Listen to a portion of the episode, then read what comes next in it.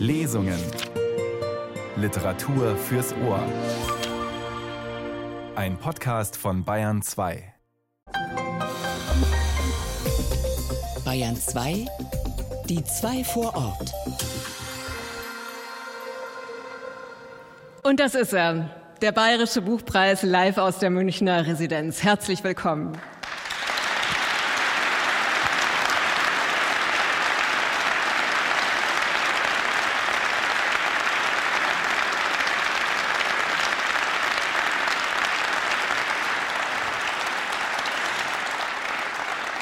Mein Name ist Judith Heidkamp und wir reden jetzt zwei Stunden über Bücher.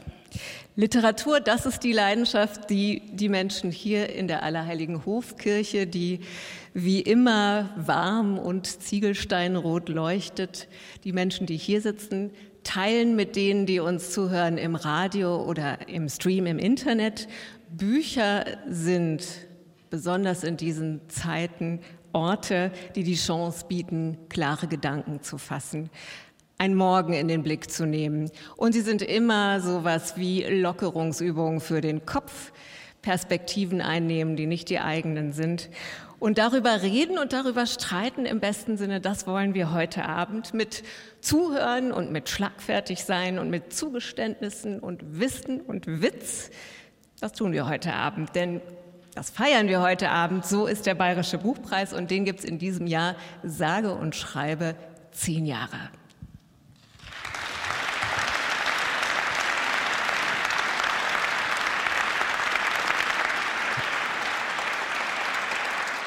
Sie erleben eine Jury, die live diskutieren und entscheiden wird, hier vor aller Öffentlichkeit und dabei insgesamt zweimal 10.000 Euro Preisgeld vergeben wird in neuer Besitzung.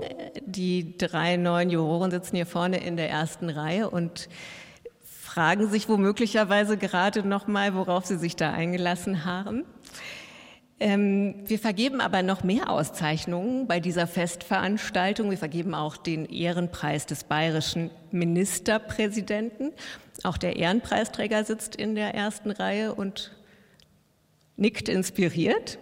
Und wir verkünden das Lieblingsbuch der Bayern 2 Hörer und Hörerinnen. Seit Anfang Oktober konnten die wählen und abstimmen, was ihr Lieblingsbuch ist. Und inzwischen ist das Ergebnis für den Bayern 2 Publikumspreis ausgezählt. Also, wer hier noch im Publikum sitzt, das sind die Autoren und Autorinnen, die für den Bayerischen Buchpreis nominiert seid und die sich das alles anhören werden. Im Guten wie im Schlechten, zwischen Hoffen und Bangen und Coolness, sage ich mal. Die stelle ich als erste vor. Die Kamera hier im Saal fängt sie ein und dann gibt's, ich sage mal, für jede Kategorie einen gemeinsamen Begrüßungsapplaus. Okay? In der Kategorie Sachbuch ist nominiert Jan Philipp Remsmar, Professor für neuere deutsche Literatur an der Uni Hamburg. Er erzählt im nominierten Werk von einem Mann, der für die deutsche Literatur so wichtig war, dass wir ohne ihn vermutlich heute anders reden würden über Literatur. Das ist also ein Buch, das sich für den Bayerischen Buchpreis ganz besonders gut eignet. Trotzdem wissen wir nicht so viel über Christoph Martin Wieland und Jan Philipp Remsmars Wieland-Biografie ist heute nominiert für den Bayerischen Buchpreis.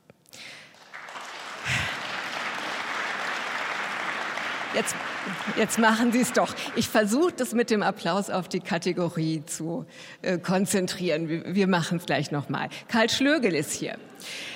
Wenn ein Osteuropa-Historiker über die USA schreibt, dann ist das ja nun bestimmt so ein Perspektivwechsel, wie auch ich ihn gerade gepriesen habe. Karl Schlögel, renommierter Russlandkenner, bis 2013 Professor an der Universität Viadrina in Frankfurt-Oder, der hat das getan und hat mit American Matrix seine Perspektive auf die USA des 20. Jahrhunderts vorgelegt. Und Florian Werner ist hier neben dem großen Ausgreifen in Raum und Zeit, wie das diese beiden gerade genannten Bücher tun, kann Literatur natürlich auch das Kleine in den Blick nehmen und erstaunlich machen. Und Florian Werner ist bekannt dafür, dass er Themen aufgreift, die andere nicht unbedingt finden. Das hat er wieder getan. Die Zunge, ein Porträt heißt das Buch, mit dem er hier nominiert ist. Eine Kulturgeschichte der Zunge haben Sie bestimmt noch nicht gelesen. Das sind die drei Anwärter auf dem Bayerischen Buchpreis in der Kategorie Sachbuch. Wunderbar, dass Sie da sind.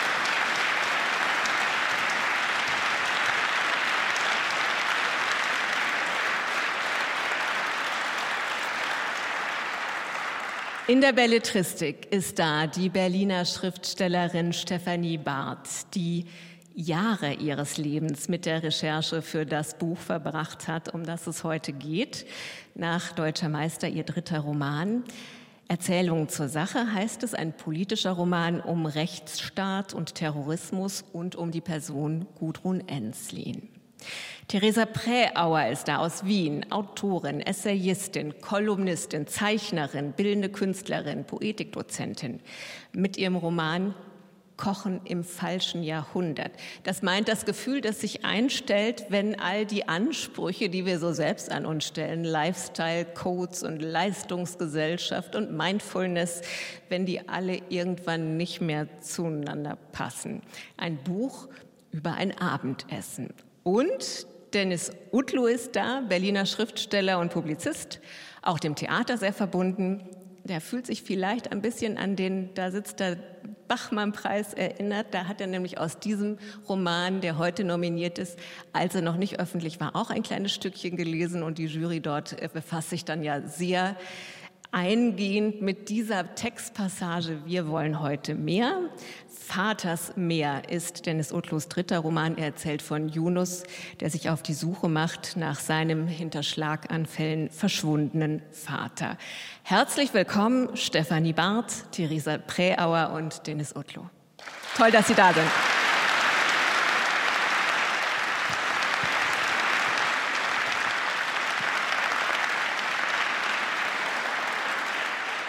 Und noch ein Autor sitzt hier im Publikum und der weiß eben schon, dass er definitiv einen Preis bekommt heute Abend. Der Autor, Journalist und Kunsthistoriker Florian Illies. Vor kurzem gerade erschien sein neues Buch Zauber der Stille. Herzlich willkommen auch Ihnen.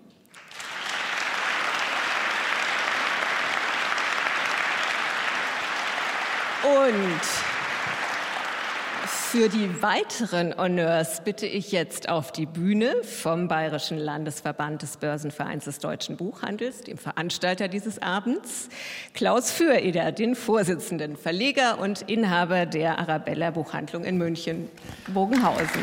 Willkommen. Nein, Frau Hecker. Herr Föder, das ist jetzt das dritte Mal, dass wir hier zusammenstehen. Fühlt sich ja fast schon ein bisschen normal an. Aber Herr Föder hat mir im Vorgespräch verraten, danke, danke, äh, dass es äh, für ihn so ein bisschen das, das Buch Hochamt des Jahres ist. Was, was, bedeutet der Bayerische Buchpreis Ihnen? Ja, es bedeutet mir sehr viel. Ähm, mal abgesehen von den äh, weltpolitischen Begleitumständen, aber die waren auch in den letzten drei Jahren ehrlich gesagt nicht sehr viel besser könnte eigentlich meine Freude kaum größer sein. Es ist ja nicht nur so, dass wir das dritte Mal hier zusammen oben stehen, sondern wie Sie vorher gesagt haben, das zehnte Mal überhaupt, dass wir diesen Preis hier feiern.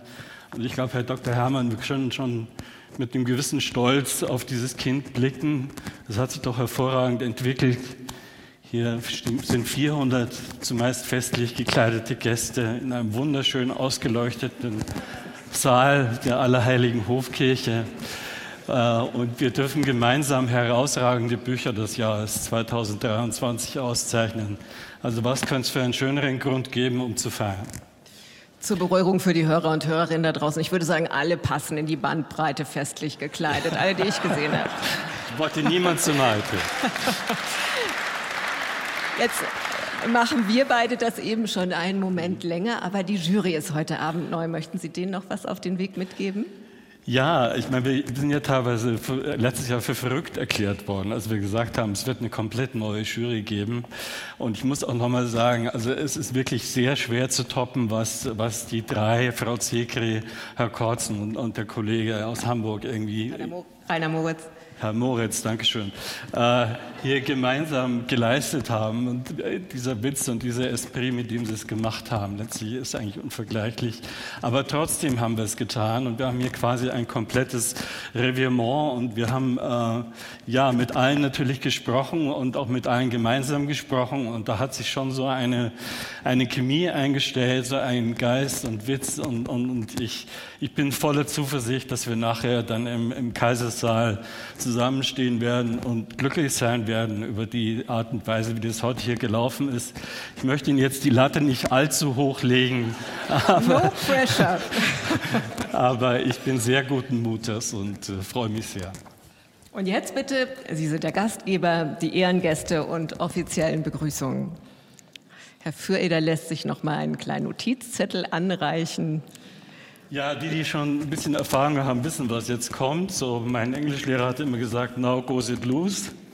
Ich begrüße herzlichst den Herrn Staatsminister Dr. Florian Herrmann, Leiter der Staatskanzlei und Minister für Bundesangelegenheiten und ganz wichtig Medien. Und ich brauche meine Brille. Den Präsidenten des Bayerischen Verfassungsgerichtshofes und des Münchner Oberlandesgerichts, Herrn Dr. Hessler, die Präsidentin Oberst, des Obersten Rechnungshofes, Frau Pievenitz, den Vizepräsidenten des Bayerischen Landtags, Herrn Holt, den Regierungspräsidenten, Herrn Dr. Schober, die stellvertretende Vorsitzende des Rundfunkrates, Frau Fleischmann, die Mitglieder des Landtags und die Mitglieder des Münchner Stadtrates, den äh, Münchner Kulturreferenten, Herrn Anton Biebel, den Augsburg-Kulturreferenten, Herrn Jürgen Enninger, und heiße Sie alle sehr herzlich willkommen, auch wenn ich Sie jetzt nicht genannt habe. Ein herzlicher Dank und ein herzliches Grüß Gott geht auch an unsere Unterstützer und Sponsoren, Frau Trapp und Herrn Mayer vom Bayerischen Rundfunk, Frau Senden von der Zeit, Herrn Dr. Prosser vom Sparkassenverband und heute zum letzten Mal hier in offizieller Mission Herrn Dr. Krüger von der Bayerischen Sparkassenstiftung. Ich freue mich bin leider noch nicht fertig. Ich freue mich sehr, meine Kolleginnen und Kollegen aus dem Vorstand des Bayerischen Landesverbands im Börsenverein des deutschen Buchhandels begrüßen zu können, ebenso wie meine Vorgänger im Amt, Frau von dem Knesebeck, Herrn Sauer, Herrn Platil und Herrn Lemling. Ich begrüße ganz besonders herzlich den heutigen Ehrenpreisträger des bayerischen Ministerpräsidenten, Herrn Florian Illis, dessen Buch ich äh, der Zauber der Stille, ich Ihnen als Buchhändler Ihres Vertrauens wärmstens ans Herz legen möge. Sowie Ultimate but most significant, die Kandidatinnen und Kandidaten für den Bayerischen Buchpreis. Vielen Dank und größten Respekt, dass Sie sich diesem allem hier aussetzen. Viel Spaß. Danke, Klaus Fuhregger.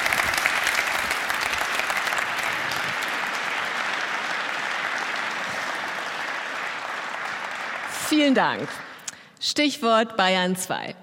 Die Bayern 2 Kultursendungen haben in letzter Zeit unglaublich viel öffentlichen Zuspruch und Wertschätzung erfahren, gerade auch aus der Literatur. Danke mal dafür an dieser Stelle.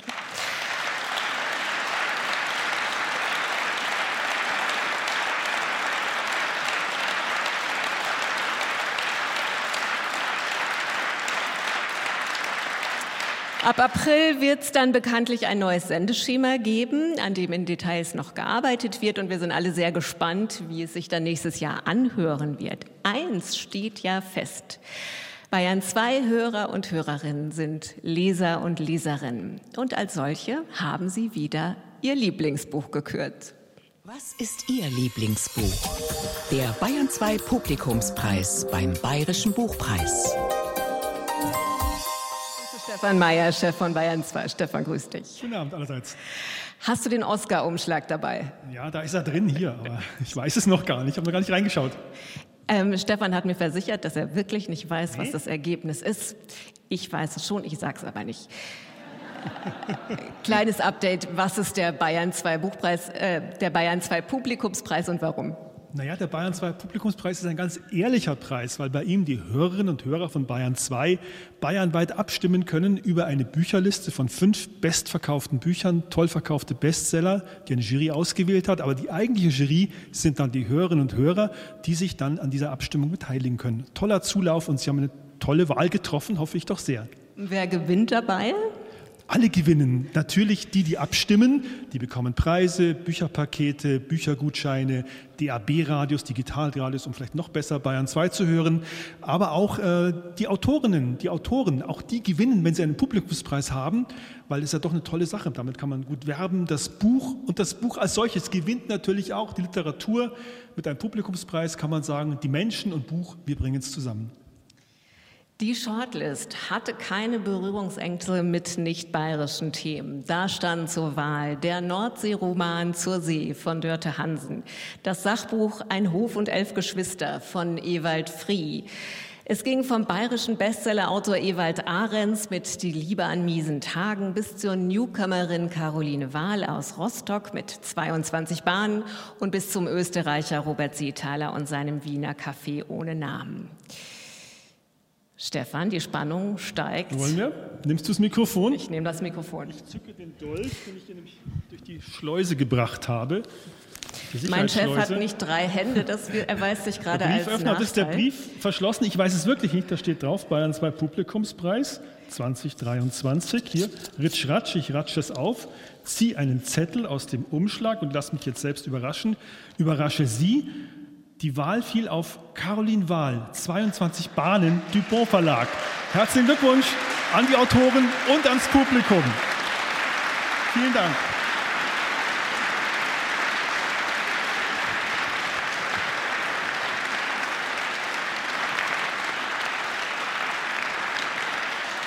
Caroline Wahl, ein super erfolgreiches Debüt aus dem Frühjahr, gerade auch erst zum Lieblingsbuch der unabhängigen Buchhandlungen gekürt und jetzt Lieblingsbuch Bayern 2. Caroline Wahl ist gar nicht so einfach zu kriegen. Sie macht immer noch Lesungen bundesweit mit diesem Buch. Übermorgen ist sie übrigens in Bayern, in Ansbach. Und sie hat sich ein bisschen gewundert, als ich jetzt gestern schon wieder ein Interview mit ihr machen wollte, obwohl wir nämlich schon mal zusammen eine Sendung gemacht haben über 22 Bahnen. Aber sie hat sich dann darauf eingelassen, es klappt und sie hat sich an ein Studio in Rostock gesetzt. Hallo, zum zweiten Mal. Genau, nachdem wir ja schon mal ein Interview geführt haben zu 22 Bahnen, haben Sie sich natürlich jetzt gefragt, worum geht's denn wohl? Und unsere Hörerinnen und Hörer haben entschieden, der Bayern 2 Publikumspreis geht in diesem Jahr an Ihren Roman 22 Bahnen. Herzlichen Glückwunsch. Ach, wie cool. Ja, ich habe damit gerechnet, aber ich habe mir nicht erlaubt, mich darüber zu freuen und jetzt freue ich mich sehr. Cool. Und die Konkurrenz war ja durchaus stark, also das kann ich sagen. Und trotzdem haben wir ganz klares Ergebnis Ergebnis für Ihr Buch. Und ich würde jetzt echt gerne mal wissen, wie haben Sie das gemacht? Also das ist ein erstes Buch, ein Debüt, aber für den Verlag war es sofort der Spitzentitel im Programm. Es war sofort ein Bestseller. Mehrere Preise haben Sie auch schon. Was ist das Geheimrezept? Ja, da fragen Sie mich was.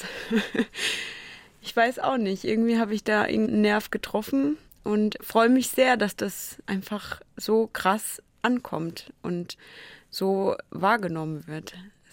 Ist eine schwierige cool. Frage. Ne? Das Rezept würden eben alle gerne. Mein Tipp ist ja die weibliche Hauptfigur, die Mathe studieren will. Das muss es gewesen sein. Ja, mein Tipp ist einfach ähm, der wahnsinnig gute Text. Unser Preis ist ein Publikumspreis, Caroline.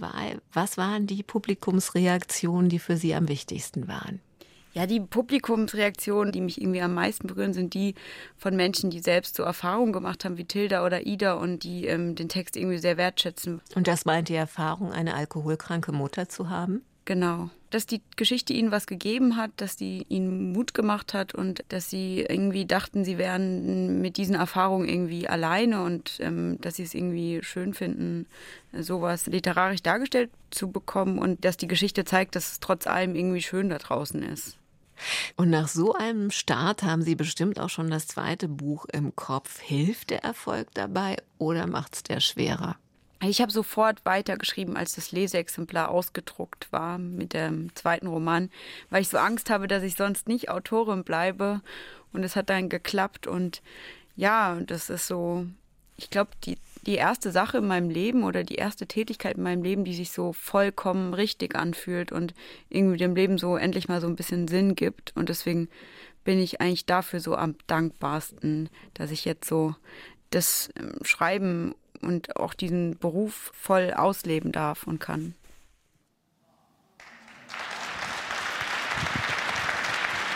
Ist nicht schön? Der Bayern 2 Publikumspreis beim Bayerischen Buchpreis. In Zusammenarbeit mit den Sparkassen und Buchhandlungen in Bayern. Und Stefan Meyer schleicht sich wieder von der Bühne. Vielen Dank, dass du mitgemacht hast, Stefan. Und vielen Dank an alle, die mitgevotet haben.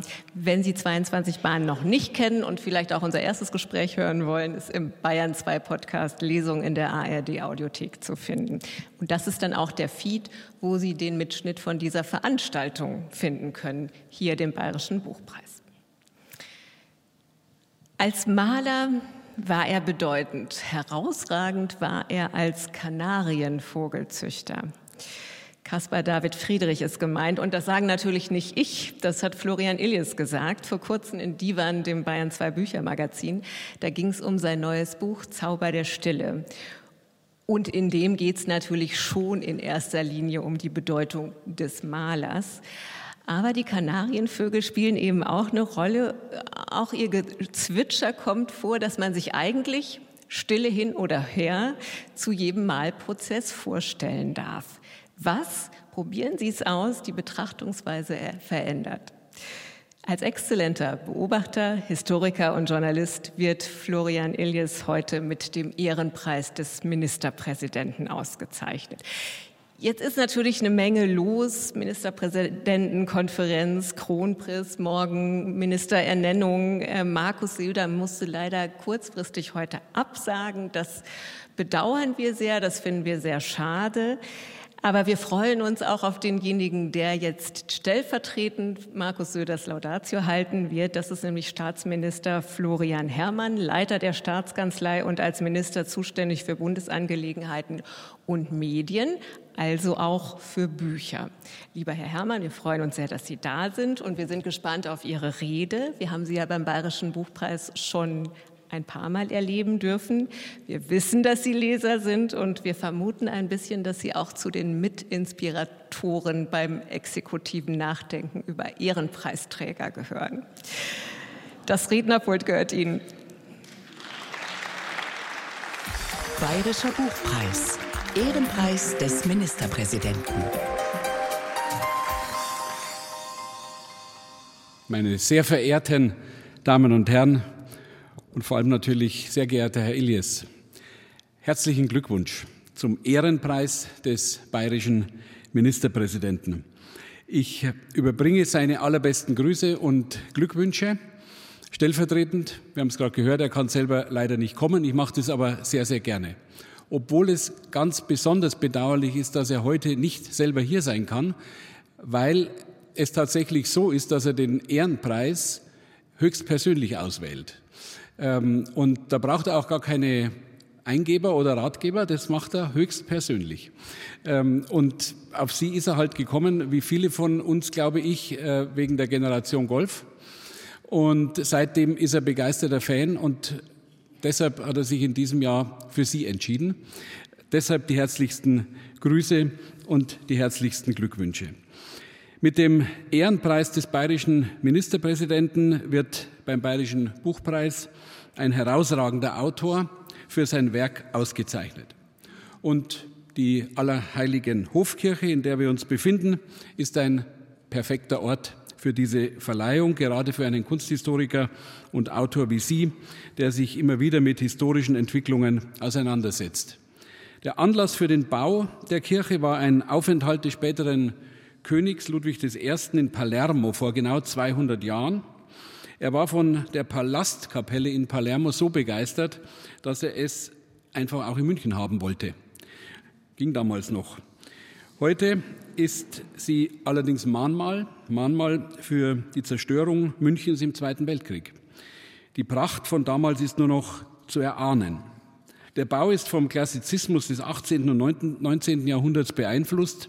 Architektur, ähm, die sich besonders an griechischen Vorbildern orientiert.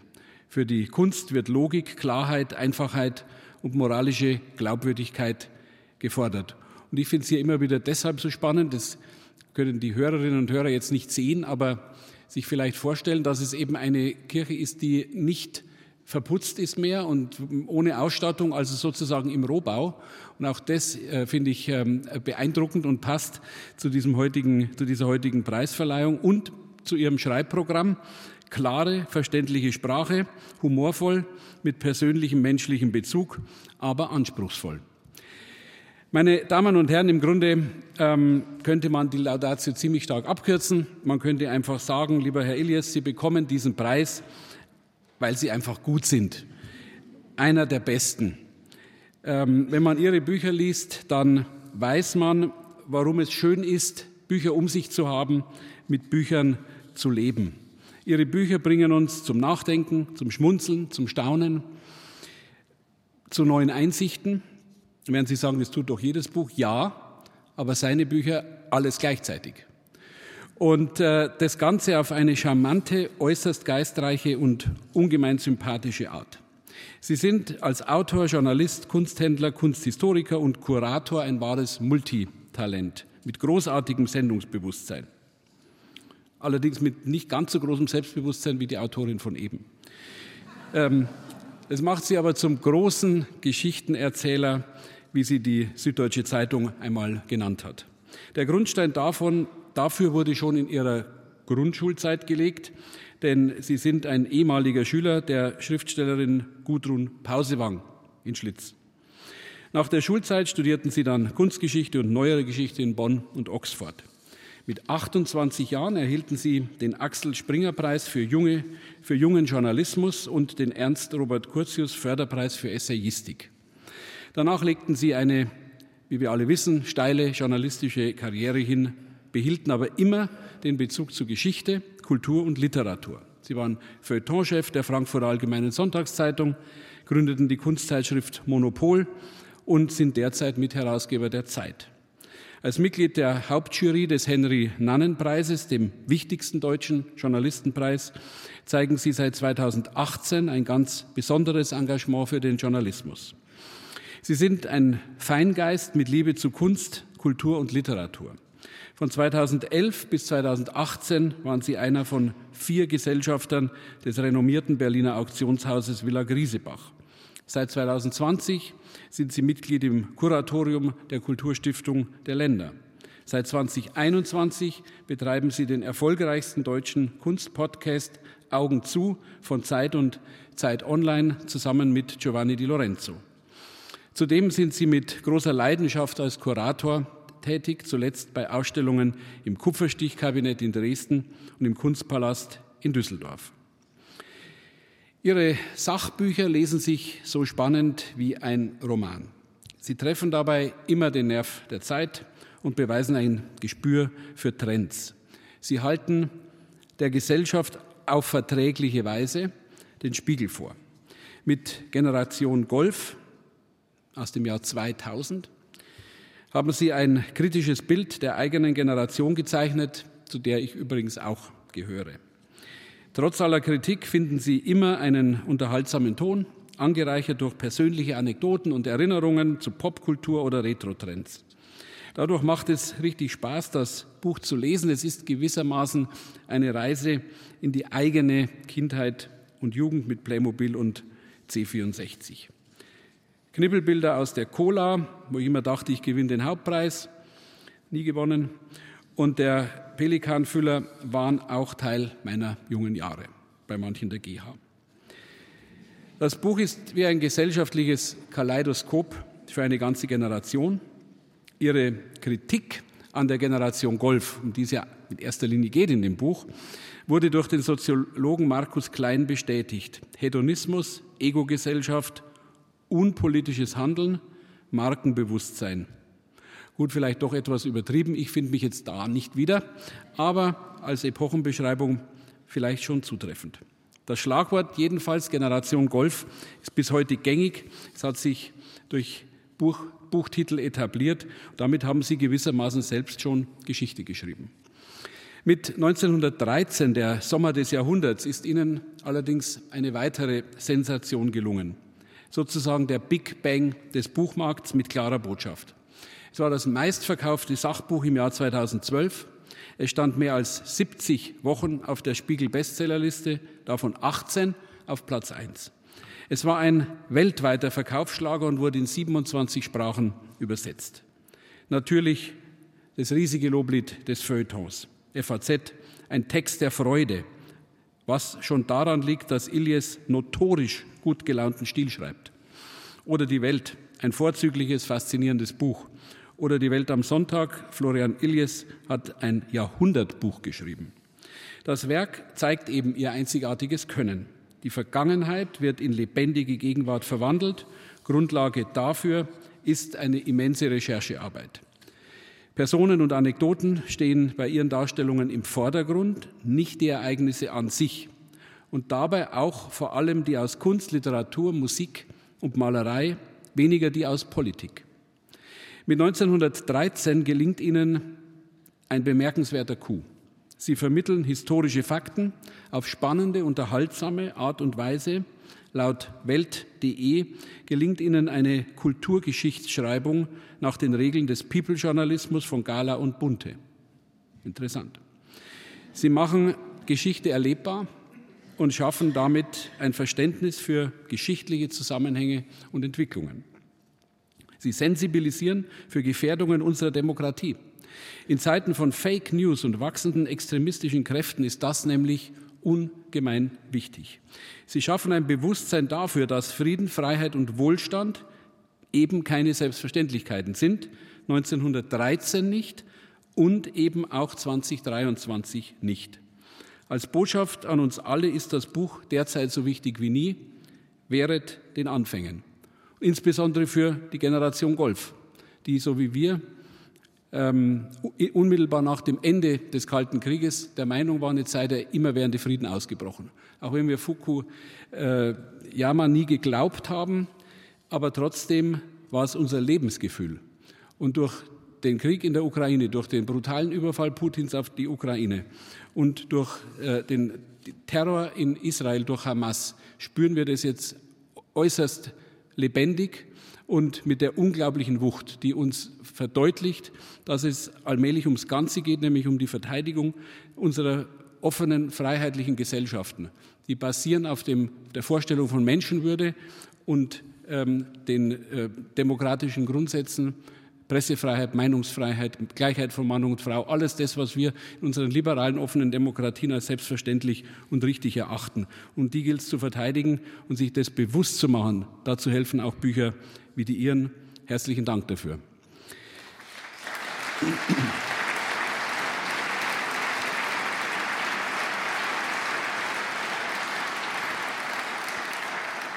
Deshalb ist 1913 ein spannendes Buch mit riesiger Breitenwirkung und vielleicht der effizienteste Weckruf an alle, die lesen.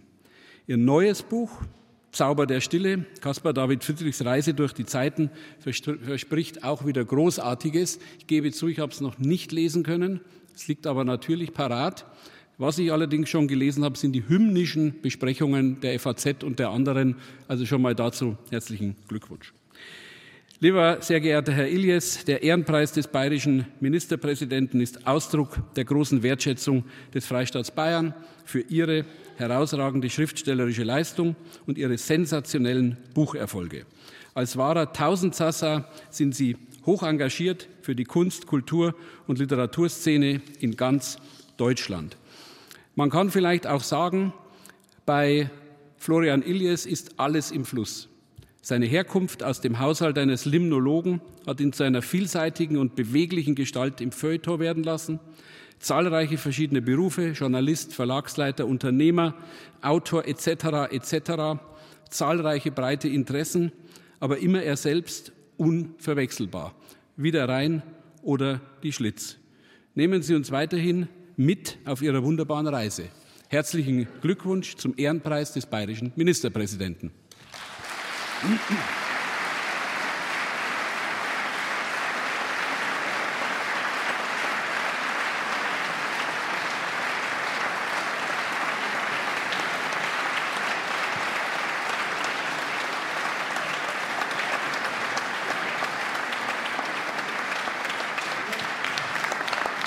So. Florian Illies ist auf die Bühne gekommen und hat den weißen Porzellanlöwen überreicht bekommen, den alle Preisträger als Trophäe mitnehmen dürfen und muss jetzt die Herausforderung bewältigen, den Porzellanlöwen zu verstauen, während er seine Rede hält.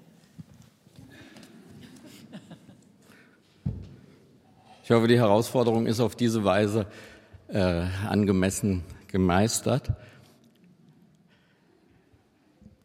Sehr geehrter Herr Staatsminister, ich danke sehr für diese äh, äh, wunderbare Rede, für diese äh, große Lobeshymne, die mich äh, fast sprachlos macht, äh, aber nur fast, weil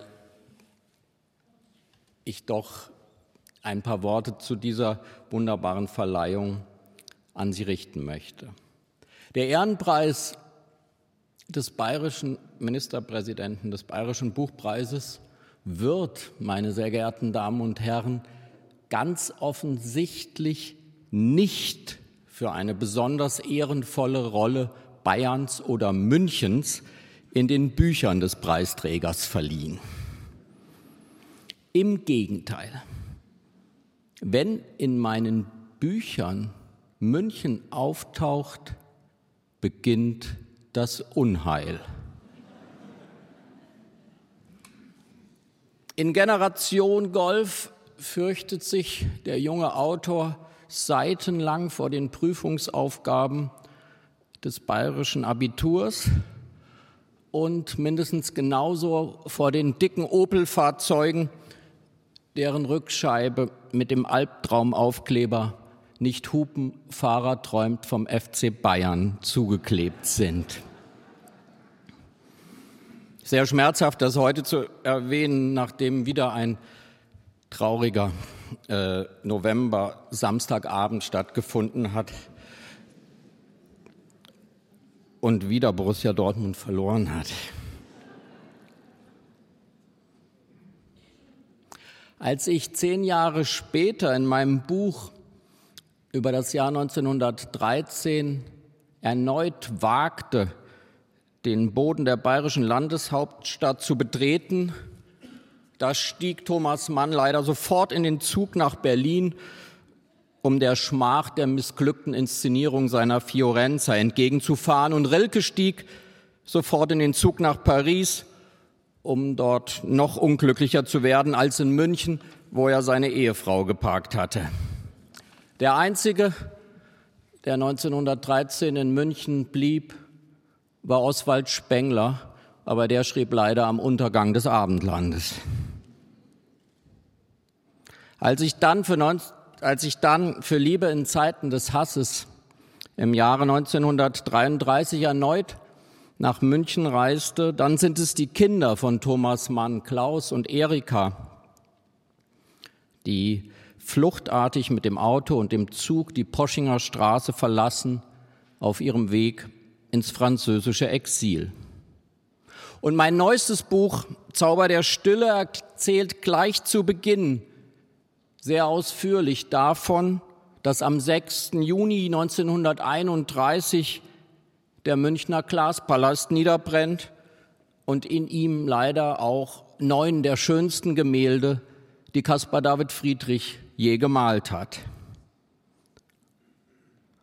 Zu Lebzeiten übrigens war Caspar David Friedrichs Verhältnis zu München und Bayern weit weniger unheilvoll.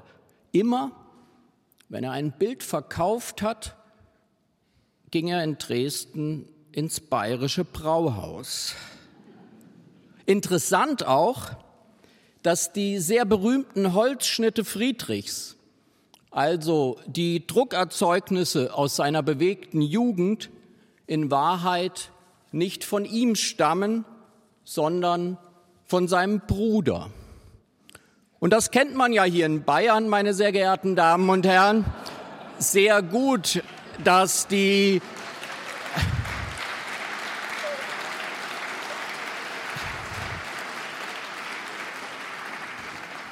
Das kennt man ja hier in Bayern sehr gut, dass die Druckerzeugnisse der Jugend in Wahrheit immer vom Bruder kommen.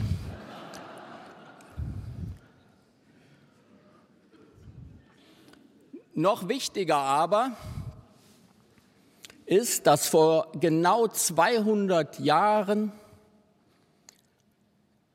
im Winter 1823, 24 Caspar David Friedrich monatelang von Bayern träumt. In diesen Monaten nämlich, als der bayerische König, wie Herr Hermann gerade erzählte, Palermo nach München holte, da holte Caspar David Friedrich den Watzmann nach Dresden. Und damit er diesen riesigen Berg überhaupt auf seine Leinwand bekommen konnte, malte er das größte Bild, das er je gemalt hat. Aber zum Glück ist die Sache viel komplizierter. Caspar David Friedrich war nie am Watzmann. Seine bayerische Realität ist eine sächsische Fantasie. Vor dem Watzmann hat er, weil es ihm so passte, einen vollkommen unbayerischen Berg platziert, den Trudenstein aus dem Harz. Nicht nur der Glaube, auch die Kunst kann Berge versetzen. Und schließlich besonders gravierend, das Bild des Watzmanns hängt in Preußen, in Berlin in der alten Nationalgalerie.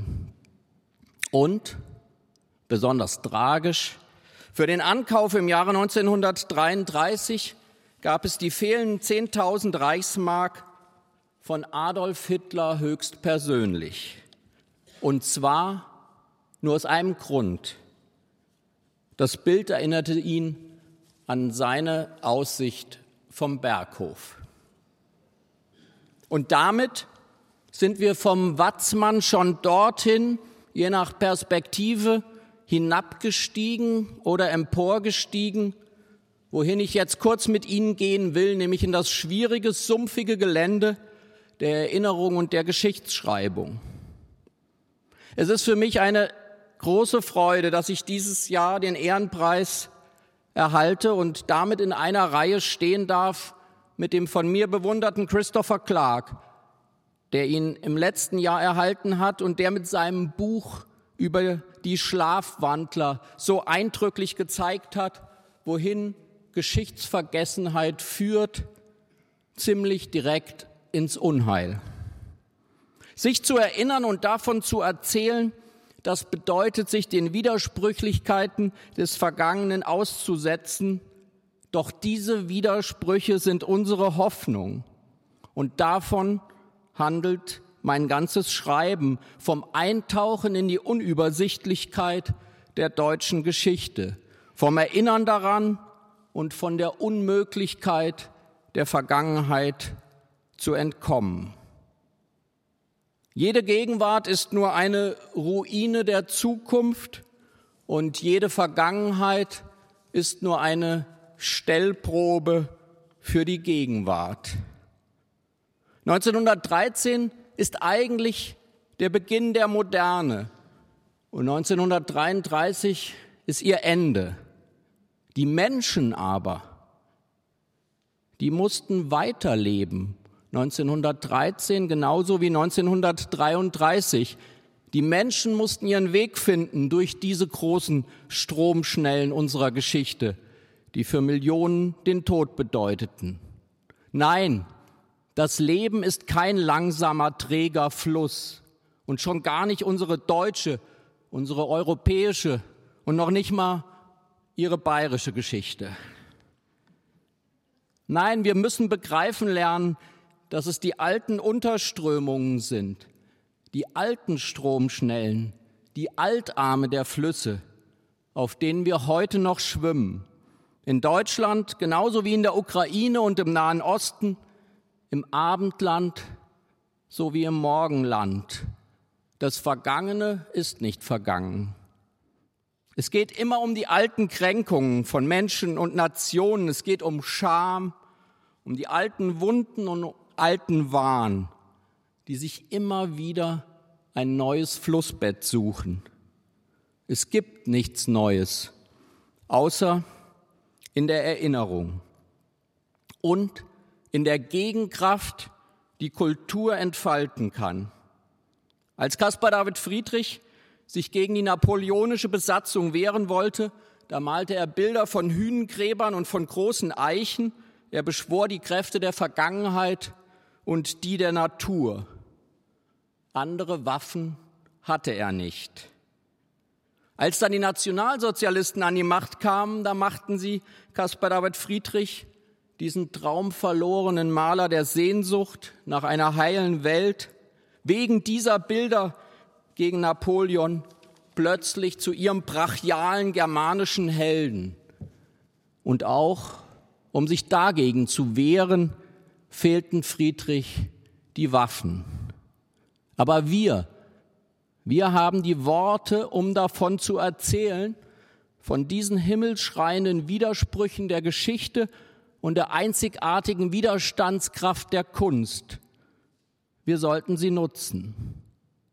Lethe heißt der berühmte Fluss des Vergessens. Und genau deshalb ist es der gefährlichste Strom. Mit meinen Büchern über die Gegenwart der Vergangenheit versuche ich, Lethe ein klein wenig das Wasser abzugraben. Wir sind uns einig, dass jede Generation aufs Neue lernen muss zu schwimmen. Aber wir dürfen nie vergessen, dass auch jede Generation aufs Neue lernen muss, sich zu erinnern. Vielen Dank.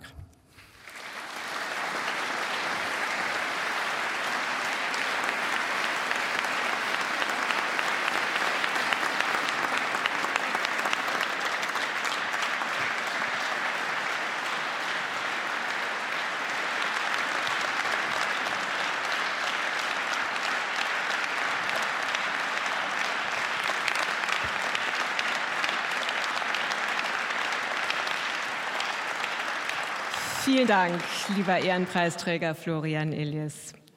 Und jetzt hatten wir eine klassische Laudatio und eine klassische Dankesrede. Und jetzt kommen wir zum USP des Bayerischen Buchpreises. Und ich bitte die neue Jury auf die Bühne. Andreas Platthaus, Marie Schöss und Cornelius Polmer. Herzlich willkommen.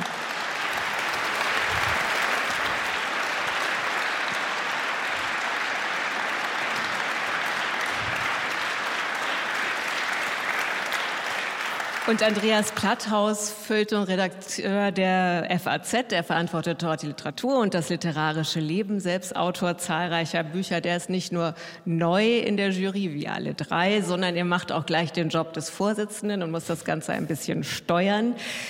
Büchermenschen können natürlich auch noch viel länger über Herzensbücher reden.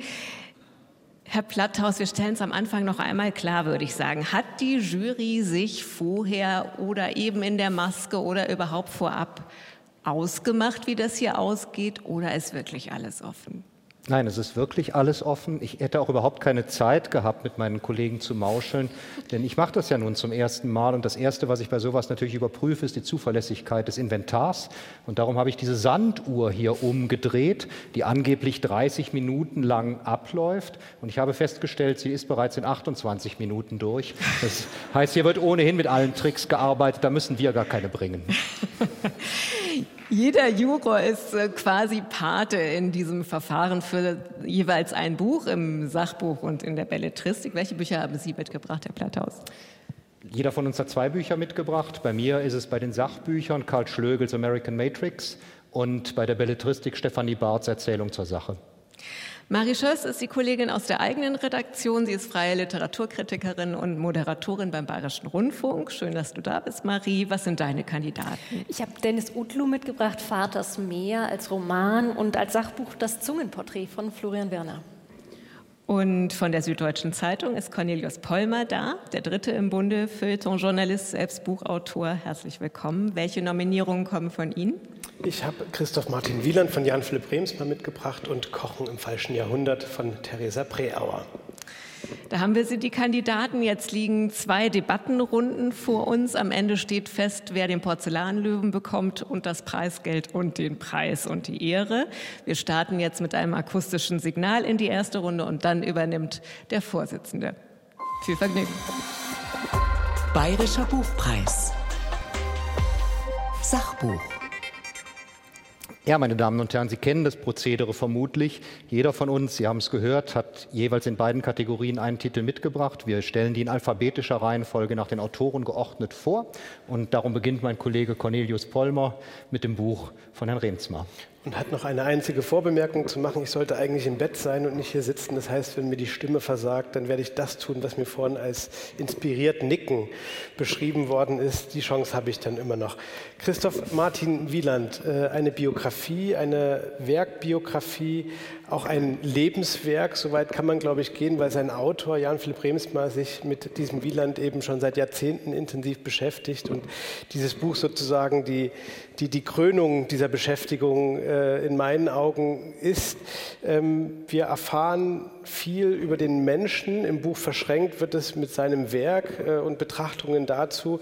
Und ich muss sagen, wiewohl mir Christoph Martin Wieland äh, natürlich ein Begriff gewesen war, habe ich hier eine, eine Bildungslücke geschlossen, von der ich vielleicht gar nicht wusste, dass ich sie hatte. Und das sind ja eigentlich die schönsten Bildungslücken, die man schließt. Ich hatte nicht mehr so gewahr, dass wir es hier mit einem äh, zu seiner Zeit äh, bedeutendsten deutschen Schriftsteller zu tun hatten. Ich wusste nicht, dass er derjenige war, der als erster Shakespeare übersetzt hat, der auch äh, Neologismen in die deutsche Sprache nicht nur deswegen zwangsweise eingebracht hat, ähm, die wir heute teilweise noch verwenden. Wenigstens dafür soll kurz Zeit sein. Unter anderem der Begriff Weltliteratur äh, stammt von Wieland. Und ich finde, das macht Jan Philipp Rehnsma ähm, so geschickt, ein so umfangreiches Buch wissenssatt zu schreiben, ohne dass es ein ja, erschlägt beim Lesen und äh, dass er es immer wieder schafft, sozusagen die Ernsthaftigkeit, mit der er sich äh, dieser Sache gewidmet hat äh, und auch sein wirklich beeindruckendes Wissen nicht zu verbergen, gleichzeitig aber nicht angeberisch zu schreiben, sondern so, dass man auch äh, als jemand wie ich dann noch einen guten Zugang findet. Das hat mich sehr, sehr beeindruckt und deswegen ist das mein Kandidat. Wir wurden jetzt so eingeschworen, äh, dass wir gleich übereinander herfallen. Ich will das gar nicht machen, weil ich finde, wir haben wirklich äh, schöne Bücher mitgebracht. Und ich finde, das Besondere an diesem Buch, Sie haben das jetzt gerade schon angedeutet, ist wirklich der Ton und der, der Stil, der einen trägt durch diese Lektüre. Man kann vielleicht noch ganz kurz sagen, weil das so ein Alleinstellungsmerkmal ist, auch die Art, wie Jan Philipp Rehnsma die Kommentare einstreut. Also mal ironisch, äh, immer wieder nachdenklich, gar nicht unbedingt immer bescheiden und eben auch Kommentare jenseits des eigenen Gegenstandes. Also er schafft sich ja eigentlich Möglichkeiten, Diskussionen ums Impfen, um Persönlichkeitsentwicklung, Zeitgeist, Tolkien, Game of Thrones zu kommentieren. Und diese Schreibweise ist wirklich, finde ich, ein ganz großer Vorzug dieses Buches und sicher auch ein Grund, warum wir heute sagen, wir wollen dieses, Diskussion, äh, dieses Buch jenseits der Fachgrenzen auch besprechen, weil das wäre ja bei dem Gegenstand, hätte das auch anders ausgehen können. Ähm, das will ich erstmal als Positives auch vorwegschicken von, von und für dieses Buch. Hört man da schon die Ankündigung etwas Negativen, was dann gleich noch kommen wird? Nein, ich kann mich nur anschließen, dem, dem wunderbaren Lob und der Schilderung des Vergnügens, was man bei der Lektüre dieses Buches hat. Es gibt darin einen Satz von Wieland, der mir hängen geblieben ist, weil er genau das wiedergibt, was ich bei der Lektüre dieses Buches empfunden habe. Und das ist ein Satz, den Wieland, glaube ich, in einem Brief geschrieben hat. Der Witz und das Herz sind beide Verführer. Und sowohl der Witz, mit dem Herr Remsmar dieses Buch geschrieben hat, als aber auch die Liebe zu seinem Gegenstand, das große Herz für Christoph Martin Wieland, was jeder kennt, der sich ein bisschen für die deutschsprachige Literatur in den letzten 40 Jahren interessiert hat. Denn schon in den 80er Jahren hat er dafür gesorgt, dass wir einen Nachdruck der großen Werkausgabe des Göschen Verlags bekommen haben. Und meine ganze Wieland-Lektüre beruht auf diesem damals sehr wohlfeil erhältlichen Großwerk.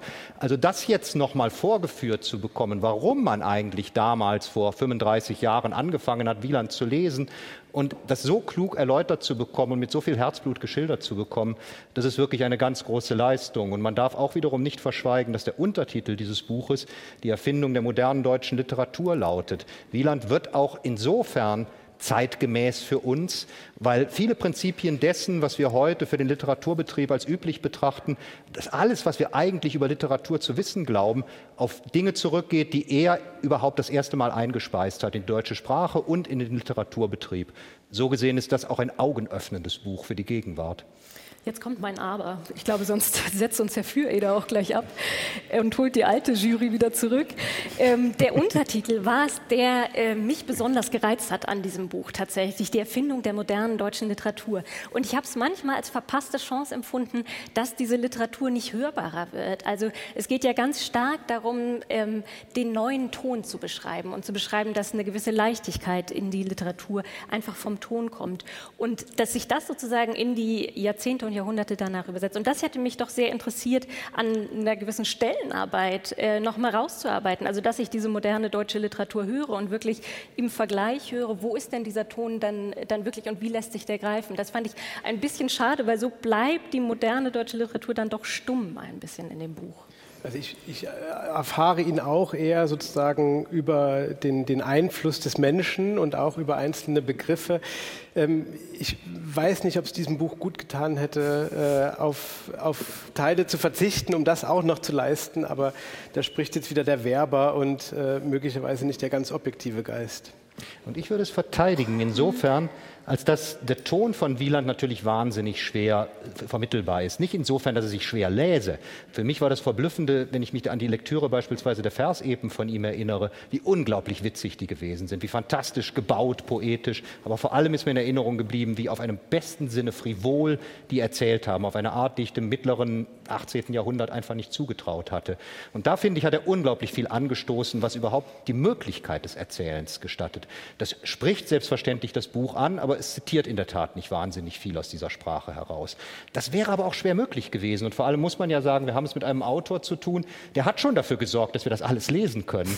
Und für mich ist interessanter gewesen, wirklich die Strukturen von ihm nachgewiesen zu bekommen, die Wieland beispielsweise mit der Gründung seiner Zeitschrift, der Deutsche Merkur, und solchen Arbeiten am Zusammenschluss von deutschem Schrifttum oder sowas, was er da geleistet hat, das finde ich, wird da vorbildlich gezeigt. Das stimme ich Ihnen total zu. Also auch was die Erfindung Weimar, auch das zitiert er ja, angeht, das ist total plausibel. Ich fand trotzdem sozusagen literaturwissenschaftlich auch einfach und literarisch gesprochen ist ja Kernstück dieses Buches der neue Ton. Und, und der wird an ganz vielen Passagen von äh, Christoph Martin Wieland belegt, aber auch nicht zum Beispiel im Vergleich zu zeitgenössischer Prosa. Also das fand ich zum Teil überraschend. Es gibt sogar eine Passage, da schreibt er, ähm, man möge diesen, diesen Satz mit anderer zeitgenössischer Prosa vergleichen, um zu empfinden, für welchen Entwicklungssprung der Name Wieland steht. Und das mhm. habe ich nicht ganz verstanden, warum das Buch das nicht mitliefert, weil wir haben ja Platz. Aber dieser Platz wird ja auch genutzt und äh, es ist natürlich so, dass äh, ähm, das Leben Wielands jetzt, das kann man vielleicht auch sagen, jetzt äh, ähm, nach, nach äußeren Kriterien ähm, nicht das, das äh, allerereignisreichste äh, war, was es zu dieser Zeit gab. Aber genau das finde ich auch eine Stärke dieses Buches, dass man ähm, über dieses Leben, das würde ich gerne dem, dem Gesagten noch hinzufügen, aus einer ganz interessanten Perspektive, die man eigentlich verfilmen müsste, wäre es nicht so schwer, schreibende Menschen äh, biografisch äh, ähm, abzubilden, äh, weil man sozusagen aus erster Reihe ja auch die gesammelte Prominenz äh, ähm, der Zeit erlebt, von äh, Napoleon, Goethe etc. Und äh, diese Perspektivverschiebung ähm, auf eine Zeit, von der man glaubt, doch einiges zu wissen, das finde ich, ist ein großes Pfund.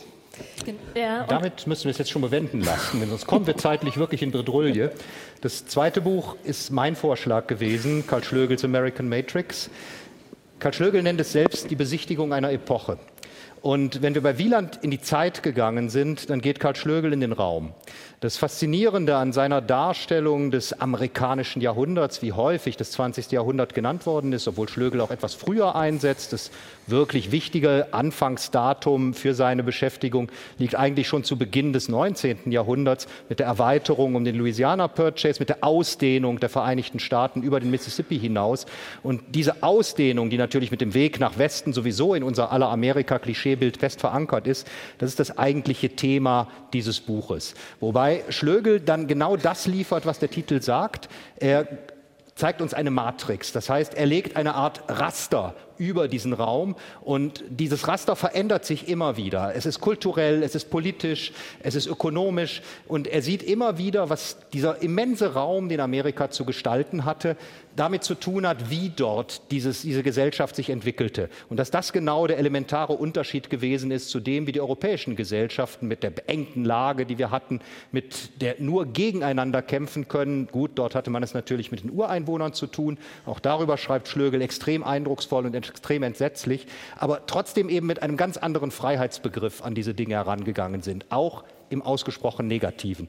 Das als grobe Beschreibung erst einmal dessen, was mich an diesem Buch besonders fasziniert hat. Sie haben jetzt die grobe Beschreibung geliefert und das Tolle an dem Buch ist, finde ich, dass es natürlich so detailversessen ist, dass sich jeder sozusagen die eine Geschichte dann auch raussuchen kann, die ihn besonders fasziniert hat. Ich nenne nur mal ein Beispiel. Karl Schlögel interessiert sich zum Beispiel auch dafür, ähm, was weil, oder wie der Raum darauf wirkt, wie die Gesellschaft ihre Städte verfallen lässt. Also es geht da um die Ruinen Detroits, das fand ich ein ganz tolles Beispiel, ähm, die für Karl Schlöge so ein Sinnbild für eine Gesellschaft werden, die gewöhnt ist, immer genug Raum zu haben zum Weiterziehen. Und wer immer wegziehen, wer immer neu beginnen kann, der löst sich anders von Vergangenem, schreibt er. Das fand ich ein ganz tolles Bild eigentlich und auch sehr, sehr bedenkenswert. Und das ist so eine Leitfrage, die man ja mitnimmt aus diesem Buch.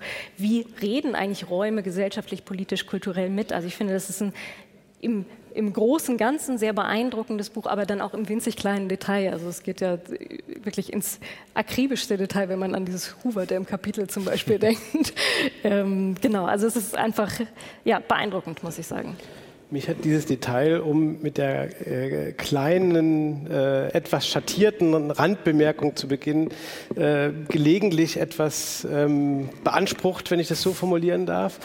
Ähm, das hat möglicherweise auch damit etwas zu tun, wie dieses Buch aufgebaut ist und wie es strukturiert ist. Also mir ist es nicht durchgängig ähm, so leicht gefallen wie zum Beispiel in dem Buch, über das wir davor gesprochen haben, dem auch mit, mit unbändiger äh, Freude zu folgen das alles gesagt haben, muss ich aber auch mich anschließen. Es ist eine, ähm, eine äh, unglaubliche Materialfülle, die auch ähm, in einer sozusagen in einer Breite des Interesses hier zum Tragen kommt. Das ist absolut äh, beeindruckend und was man an der Stelle, auch wenn es möglicherweise banal ist, auch erwähnen sollte.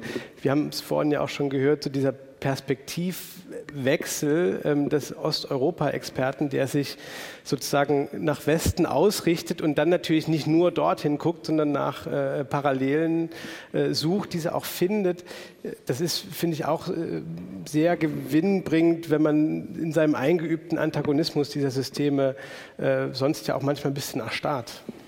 Und es kommt dem Buch natürlich noch etwas zugute, was es eine persönliche Komponente darstellt, nämlich die Tatsache, dass Karl Schlögel seit den späten 60er oder frühen 70er Jahren ganz häufig Zeit in Amerika verbracht hat, dort selbst gereist ist, monatelang geforscht hat und das immer wieder. Das heißt, er mag viel mehr Zeit in der Sowjetunion verbracht haben oder später in Russland und den Nachfolgestaaten, aber er hat auch signifikant viel Zeit in Amerika verbracht. Und genau was Sie gerade sagten, dieses sich gegeneinander und ineinander spiegeln dieser beiden Landmächte, die vor allem aus dem, in der Ausdehnung liegen, das ist das, das wirklich ganz besonders faszinierende. Und das, finde ich, eröffnet auch wieder Perspektiven, die die normale Amerika Literatur historischer, kulturgeschichtlicher Art so nicht liefert, weil die immer fokussiert ist auf die Vereinigten Staaten und selten eben die parallelen Entwicklungen in anderen Weltgegenden zum Ausdruck bringt. Und das in einer Sprache, die eben gerade, weil sie so unmittelbar durch eigene Anschauung geprägt ist, für mich auch manchmal etwas geradezu Reportageartiges hat, wenn er davon beschreibt, wie er Greyhound gefahren ist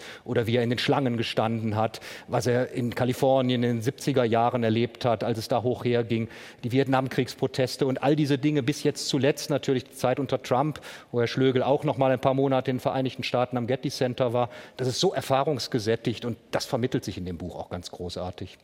Ich habe mich trotzdem immer wieder zwischendurch gefragt, um mal zur räumlichen Anordnung dieses Buches zu kommen. Sie haben das ja schon so ein ganz bisschen angesprochen, ob es nicht interessant gewesen wären, wäre, wenn zwei sehr große und großartige Kapitel, nämlich zu dem Umgang mit Native Americans und äh, mit dem Rassismus in den USA, früher gekommen wären, damit sich der Rest mehr darauf hätte beziehen können. Also ich habe ganz oft, die kommen recht spät im Buch, ist, wir sind so bei Seite 600 oder so.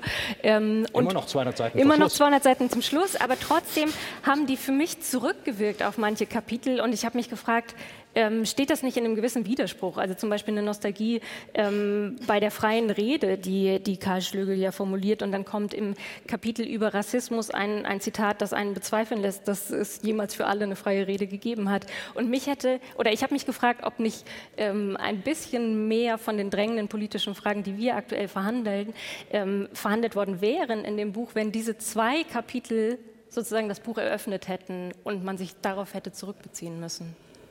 Ich, also das ist eben das, was ich vorhin äh, versuchte anzureißen. Äh, die Erzählstruktur und die Logik des Aufbaus, ähm, die hat sich mir nicht, nicht, nicht immer gänzlich erschlossen. Aber äh, Ihnen, Herr Platthaus, ähm, Sie sind bestimmt noch mit einer Gegenrede bewaffnet. Logisch, aber ich habe nur noch eine halbe Minute dafür. So gesehen will ich versuchen, es ganz knapp zu machen. Da kann mir auch keiner mehr widersprechen. Das ist ja eigentlich eine super Position. Nein, es ist natürlich selber eine American Matrix, die das Buch selber aufzieht. Sie, sie setzt die Punkte eben auch in den Raum hinein.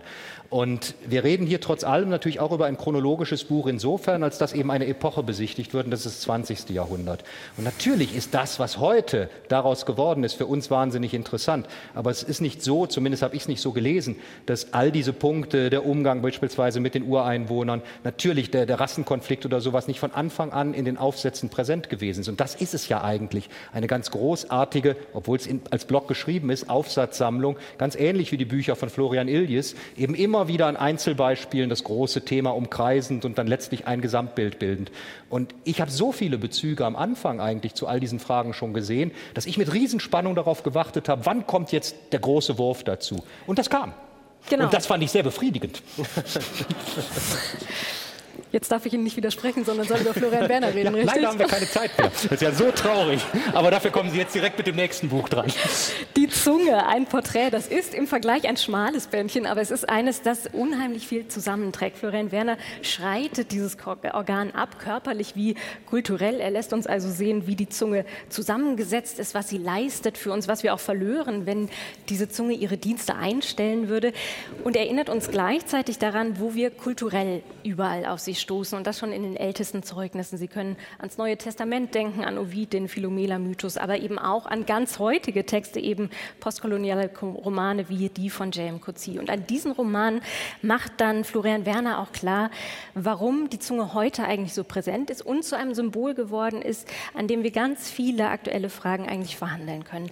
Mich hat jetzt aber gar nicht so sehr fasziniert, was Florian Werner da alles zusammenträgt, sondern wie er über die Zunge schreibt. Also das ist ja ein Organ, das immer Gefühl provoziert, von Lust bis Ekel. Und genau davon lässt sich Florian Werner leiten und genau das kitzelt er beim Lesen dann auch wieder hervor. Also die Struktur seines Buches ist zum Beispiel nicht historisch angelegt oder als Gang sozusagen durch die Kunstsparten, sondern das Schmecken, Lecken, Sprechen, Küssen organisiert dieses Buch. Und die Sprache von Florian Werner versteckt dann auch den sinnlichen Anteil des Gegenstandes nicht, sondern betont ihn. Das wird sehr konkret, sehr anschaulich. Und genau das ist nicht selbstverständlich für ein Sachbuch. Und das war es für mich, was dieses Buch ausgezeichnet hat und warum ich es hier gerne vorstellen wollte.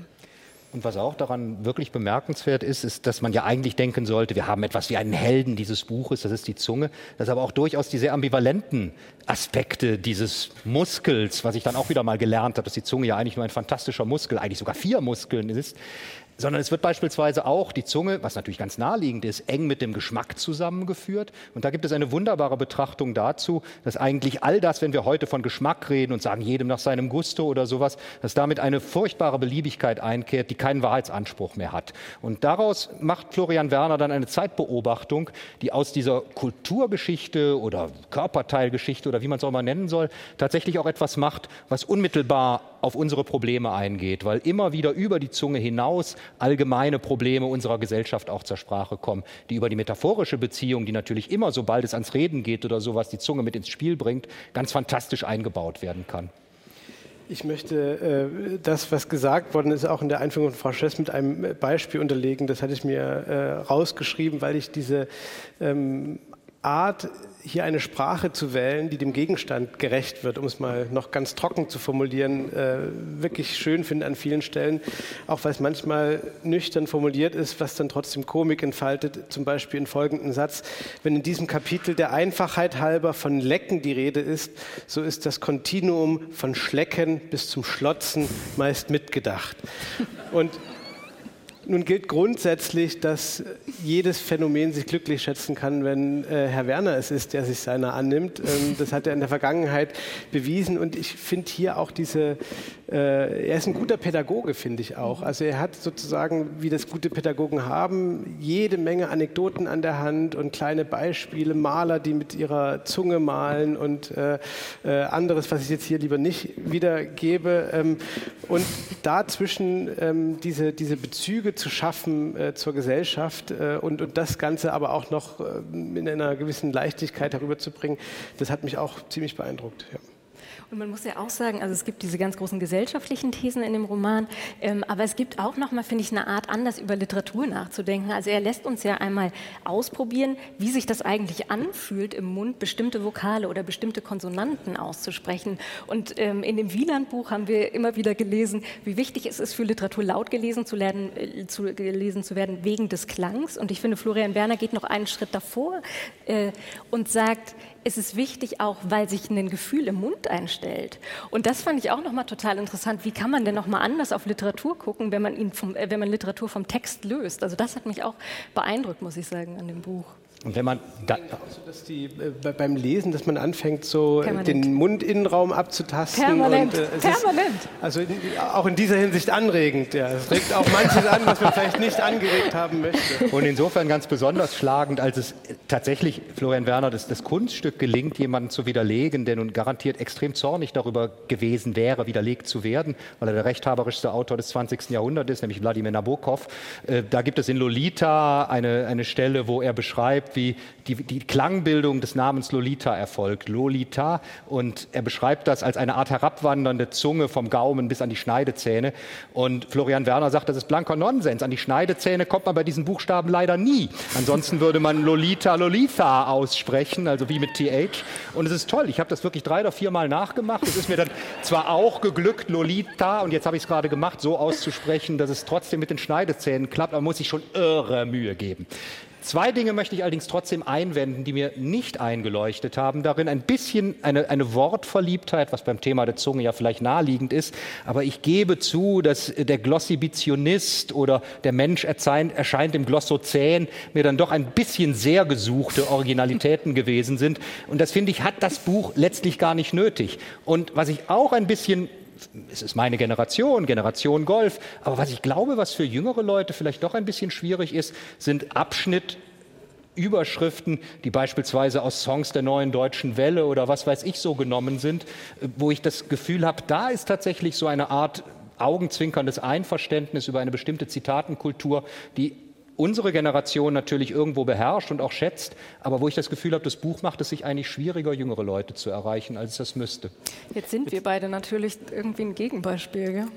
Ja, offensichtlich hat es funktioniert. Und ich beklage mich drüber. So gesehen ist ja wieder alles in Ordnung. Herr Platthaus, auch, auch wenn Sie vorhin schon zu erkennen gegeben haben, dass Sie auch bereit sind, Ihren Juryvorsitz auszunutzen, möchte ich Ihnen noch ein bisschen zur Seite springen. Mir war es dann, also ich bin ein großer Freund des Karlaus, das schäme ich mich nicht auch öffentlich zu sagen. Mir war es dann äh, mit, dem, mit der Verspieltheit der Sprache, mit dem, was Sie angesprochen haben und mit manchem Karlauer dann so, also die Zunge ist in aller Munde, die Zunge galt lange Zeit als geschmacklos. Äh, an, da wäre ein, zweimal weniger, äh, wie das beim Kochen und beim Schmecken nun mal auch ist, äh, nicht ganz verkehrt gewesen. Da legt er sich rein, das stimmt. Ich möchte nur zu seiner großen These noch einmal den, äh, den Beweis heute Abend antreten, nämlich, dass die Zunge uns aktuell überall begegnet. In allen der drei ähm, belletristischen Titel, die wir gleich besprechen, kommt die Zunge vor und spielt gar nicht so eine unentscheidende Rolle für gewisse Szenen. Also das fand ich auch noch mal als, als Probe ganz interessant. Stimmt das denn überhaupt, dass die Zunge so wichtig ist aktuell? Und alle drei Bücher würden sagen, ja. Damit kommen wir bereits zum entscheidenden Moment, nämlich zur Entscheidung darüber, welches Buch wir mit dem Bayerischen Buchpreis in der Kategorie Sachbuch dieses Jahr wir, wollen, wir machen das jetzt so, dass jeder von uns den Titel nennt, den er bei diesem Stand favorisiert. Mit etwas Glück haben wir dann bereits eine Gewinner. Einen Gewinner können wir in diesem Fall wirklich ganz simpel sagen. Wenn wir Gleichstand haben sollten, eins zu eins zu eins, müssen wir uns ein anderes Verfahren ausdenken. Viel Zeit haben wir dafür nicht. Sie können gespannt sein, wie es jetzt aussieht. Ich frage einfach zuerst Sie, Herr Pollmer, welches ist das Buch, was Sie gerne gewinnen sehen? Das äh, ist jetzt, und das Wort nicht überraschend muss, glaube ich, an der Stelle immer fallen. Ähm, das ist weiterhin Christoph Martin Wieland von Jan Philipp Remsmar. In der Gesamtschau unserer Besprechung würde ich sagen, äh, es ist eine, eine Nasen, vielleicht auch nur eine Zungenspitze vorne. Ähm, deswegen bleibe ich dabei. Und ich bleibe bei Florian Werner, weil er uns doch angesteckt hat mit dem, mit dem Spiel, mit der Sprache. Ja, und ich bin nun auch nicht besonders originell, wenn ich behaupte, dass ich tatsächlich auch bei Karl Schlögel bleibe. Aber selbstverständlich nur deshalb, weil wir dramaturgisch natürlich viel interessanter finden, wie wir das jetzt eigentlich lösen in der verbleibenden Zeit von ungefähr einer Minute. Ich möchte ein Verfahren vorschlagen, was bisher, glaube ich, noch nicht zur Anwendung hier auf der Bühne gekommen ist. Irgendjemand von uns muss ja jetzt in gewisser Weise umschwenken. Und ich fand das immer so unangenehm, wenn ich mir das früher angehört habe, wie das hier zuging, dass dann auch irgendeiner der Autorinnen und Autoren hier im Saal sich schrecklich von seinem Sachwalter im Stich gelassen fühlt. Deshalb wäre mein Vorschlag, jeder von uns geht jetzt von seinem weg und nimmt von den anderen beiden den Titel, den er besser findet. Und dann haben wir vielleicht wieder Gleichstand. Dann haben wir ein Problem. Aber vielleicht kommen doch 2 zu 1 raus. Also Spiel, spieltheoretisch ist jetzt auch noch die Frage interessant, wer äh, beginnen muss mit sich bekennen. Jetzt dann würde ich beginnen. Ja, dann, dann nehme ich von Jan-Philipp Remzmar Christoph Martin Wieland. Und ich nehme Karl Schlögel. Jetzt haben Sie die Chance, ein echtes Dilemma zu schaffen. Es gibt wenige Chancen, die ich mir gerne entgehen lasse und die nehme ich an, die Chance. Äh, dann haben wir jetzt Gleichstand wieder. Dann haben wir Gleichstand. Dann müssen wir jetzt tatsächlich überlegen, jetzt sind wir alle wieder sozusagen auf Anfang zurück. Wir haben unsere ursprünglichen ja. Favoriten. Gibt es jetzt jemanden, der sagen würde, er lässt sich jetzt doch von den Argumenten überzeugen, die da waren? Und man muss ja auch, ich habe meine Rolle weitlich ausgenutzt. Ja. Manchmal muss man dann auch wiederum zurücktreten und als Juryvorsitzender ein tolles Beispiel geben. Und das merken Sie sich bitte für die zweite Runde. ähm, nämlich, mich hat natürlich durchaus aufmerksam gestimmt, dass an den beiden Büchern, sowohl bei der Zunge wie bei American Matrix, Kritik laut wurde, die ich bei der Wieland-Biografie nicht so stark gehört habe. Deshalb würde ich jetzt meine Stimme für Jan-Philipp Remsmars Buch geben. Ich schaue hoffnungsvoll zu Frau Schöss. Äh, ich meine, wir sind nicht mehr auf Einigkeit angewiesen, aber könnten Sie damit leben, wenn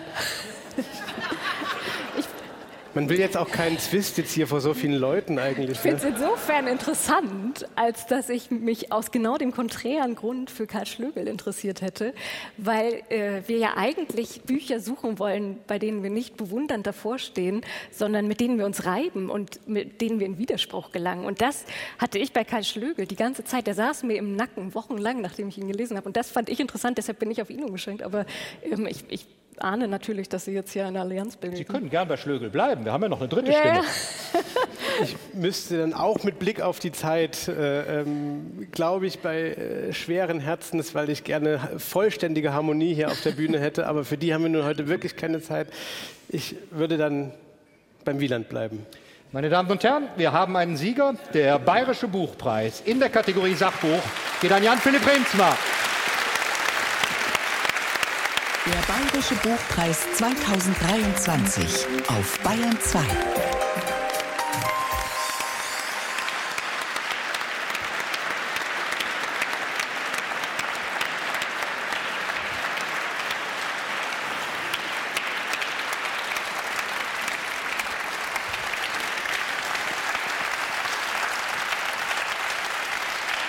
Herzlichen Glückwunsch. Ja, bis sehr. Möchten Sie ein paar Worte sagen?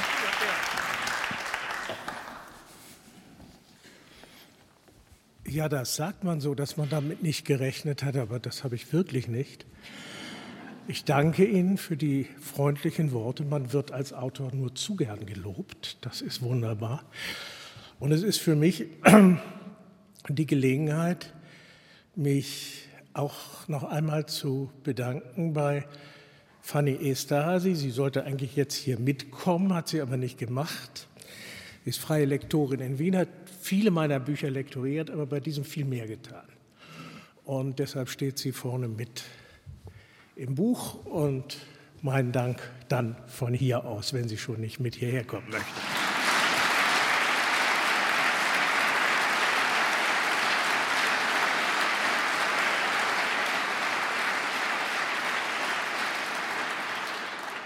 Eine Bemerkung noch, ja, es stimmt. Dieses Buch schließt eine viele Jahre lange Beschäftigung mit Wieland ab. Äh, er hat mich mein Leseleben begleitet und Sie haben ein bisschen darauf hingewiesen, dass ich mich schon um den Autor in anderer Weise bemüht habe und habe mich sehr gefreut, dass Sie diese Reprint-Ausgabe gelesen und, gelesen und genutzt haben. Genutzt haben. Und ich habe ja versucht, mit dieser Biografie ein literaturgeschichtliches Urteil, was sich Anfang des 19. Jahrhunderts begann zu etablieren und was sich im 19. Jahrhundert eingefahren hat und auch die erste Hälfte des 20. Jahrhunderts äh, prägte, das zu korrigieren. Und um das ein bisschen durchzusetzen, braucht es natürlich Leser. Es gibt Bücher, die, von denen reicht es, dass sie irgendwo da sind und dann stößt mal der oder mal jener drauf. Aber diesem Buch wünsche ich doch wirklich ein Publikum, was versuchsweise meine Sicht der Dinge mal übernimmt und dann ein bisschen anders über die deutsche Literatur des 18. und der Jahrhundertwende ins 19. Jahrhundert denkt. Und wenn ich den Staatsminister zitieren darf, ein Literaturpreis macht ordentlich Wirbel. Das hat er vorhin gesagt bei der Vorbegrüßung. Und für diesen Wirbel danke ich Ihnen sehr. Im Namen meines Buches.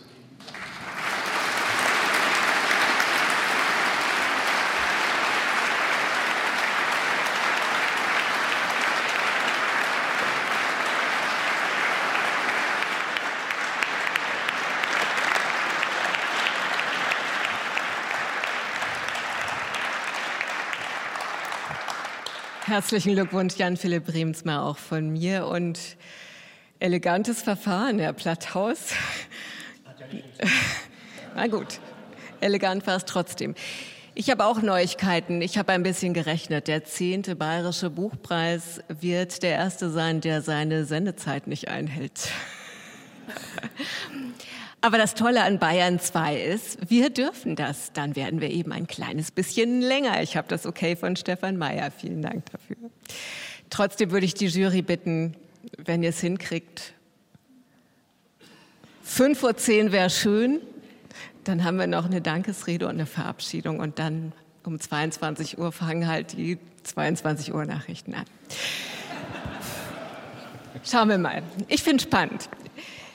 Wir gehen jetzt aus den USA, aus dem Weimar des 18. Jahrhunderts und aus der Mundhöhle weiter. Und zwar gehen wir in die Küche, wir gehen in die bleierne Zeit der 70er und wir gehen zu Yunus, Yunus, der auf einer langen Annäherungsreise zu seinem Vater ist. Freuen Sie sich auf die zweite Jurydebatte Belletristik. Bayerischer Buchpreis. Belletristik lohnt sich plötzlich wieder die Sanduhr umzudrehen, denn jetzt kann sie tatsächlich noch im Rahmen der Sendezeit ablaufen. Äh, sie werden vielleicht anhand der beiden Bücher, die ich mitgebracht habe, die jeweils die dicksten in ihren Kategorien sehen, dass ich sowieso kein gutes Verhältnis zur Zeitökonomie besitze. Und äh, das, was ich jetzt vorstellen möchte, Stefanie Barths Erzählung zur Sache, ist in der Tat das dann doch eindeutig voluminöseste im Bereich der Belletristik. Es ist auch für mich eines, was in diesem Jahr ganz eindeutig zu den allerqualitätvollsten in der Belletristik gehört. Es ist ein Roman über Gudrun Enzlin. Und das ist jetzt erstmal so dahingesagt und jeder von uns hat sofort mit dem Namen Gudrun Enzlin, wer weiß, wie viele Assoziationen an den Terrorismus der 70er Jahre, an die gesellschaftlichen Auseinandersetzungen seit den 60er Jahren, an überhaupt eigentlich die gesamte westdeutsche bundesrepublikanische Geschichte, die immer noch im Zeichen auch dieser Ereignisse steht. Das Buch aber leistet etwas ganz anderes. Das Buch leistet, dass man, und das ist jetzt heikel zu sagen, Gudrun Enzlin versteht in der Konsequenz ihres Handelns, was nicht heißt, dass dieses Buch es rechtfertigte oder dass man selbst es danach rechtfertigte, sondern aus dem Buch heraus wird eine Position entwickelt, die zwangsläufig in den terroristischen Kampf mündet. Und dafür hat Stefanie Barth in, es wurde anfangs schon mal erwähnt, in wirklich jahrelanger Arbeit sich die Schriften der AF zu eigen gemacht, gelesen, hat die Gerichtsprotokolle selbstverständlich durchgesehen, hat überhaupt die ganze Berichterstattung, die es damals darüber gegeben hat, gemacht und trotzdem eben kein Sachbuch geschrieben, sondern einen Roman. Einen Roman, der nicht nur aus der Perspektive von Gudrun Enzlin erzählt, sehr stark aus ihrer, aber eben auch aus ganz vielen anderen Perspektiven, unter anderem auch einem Chor der Zukunft, unter anderem auch von Leuten auf die Anschläge ausgeübt worden sind. Das heißt, wir haben hier ein, ein, Panorama der späten 60er bis Ende der 70er Jahre, was uns unglaublich viel über die Zeit erzählt, was uns gleichzeitig auch unglaublich viel darüber erzählt, als wie ungerecht vieles von dem damals empfunden wurde, mag einseitig betrachtet gewesen sein oder nicht, wie mit der linken Oppositionsbewegung und da auch der radikalen linken Oppositionsbewegung umgegangen worden ist. Und wie gesagt, das Ganze hat keine ideologische Schlagseite, sondern es bemüht sich darum, glaubhaft zu machen, wie ein Mensch zu dem wird, was Gudrun Enzlin am Ende gewesen ist. Ich glaube, was mich sehr eingenommen hat für dieses Buch, ist eigentlich die Konsequenz des Projekts. Ähm, und das, das zeigt sich aus meiner Sicht in ganz vielen verschiedenen ähm, Perspektiven. Also es ist zum einen eine sehr starke Arbeit mit der Erzählperspektive. Ich glaube, darüber müssen wir auch noch mal sprechen, um zu verstehen, was sie da eigentlich genau tut. Es ist auch eine Arbeit mit der Anstrengung für Leserinnen und Leser. Also es ist ja schon ein Projekt, was uns ähm, ein Buch nicht mehr leicht konsumieren lässt, mit allen Gefühlen von Lust und Unlust, die dann damit verbunden sind. Ich fand, Sie haben gerade gesagt, man versteht, ähm, wie, wie ein Mensch so wird. Was mich eigentlich interessiert hat und was ich auch sehr konsequent war, fand, dass sie eigentlich auf so eine einfache Psychologisierung verzichtet. Also, dass wir nicht psychologisch sozusagen vorgeführt bekommen, wie ein Mensch sich radikalisiert. Und das fand ich eigentlich sehr aufschlussreich, dass man da auch Abstand nimmt von so Theorien, dass da eine Empathie so, so leicht zu haben ist. Und was natürlich auch sehr konsequent ist, fand ich, ist dieses Durchdenken vom vom eigenen Status des Buches als auch ein Produkt, was sich auf den Markt wirft. Also es hat ja schon eine äh, gewisse Ironie, dass das ein Buch ist, das heute Abend eine Autorin einen, einen Porzellanlöwen mit nach Hause bringen könnte und das uns auch nochmal das, was wir hier tun, finde ich, befragen lässt. Ich fand das sehr angenehm. Also auch wir gehen ja hier diesen Handel irgendwie ein. Wir verschaffen euch hoffentlich Aufmerksamkeit, aber ihr müsst euch schon dafür in die erste Reihe setzen und irgendwie durch diesen Abend durch. Und all das lässt einen dieses Buch auch nochmal anders befragen, fand ich. Und das fand ich toll, sozusagen, dass, dass wir wir das mit dieser Erzählerin an diesem Abend tun können.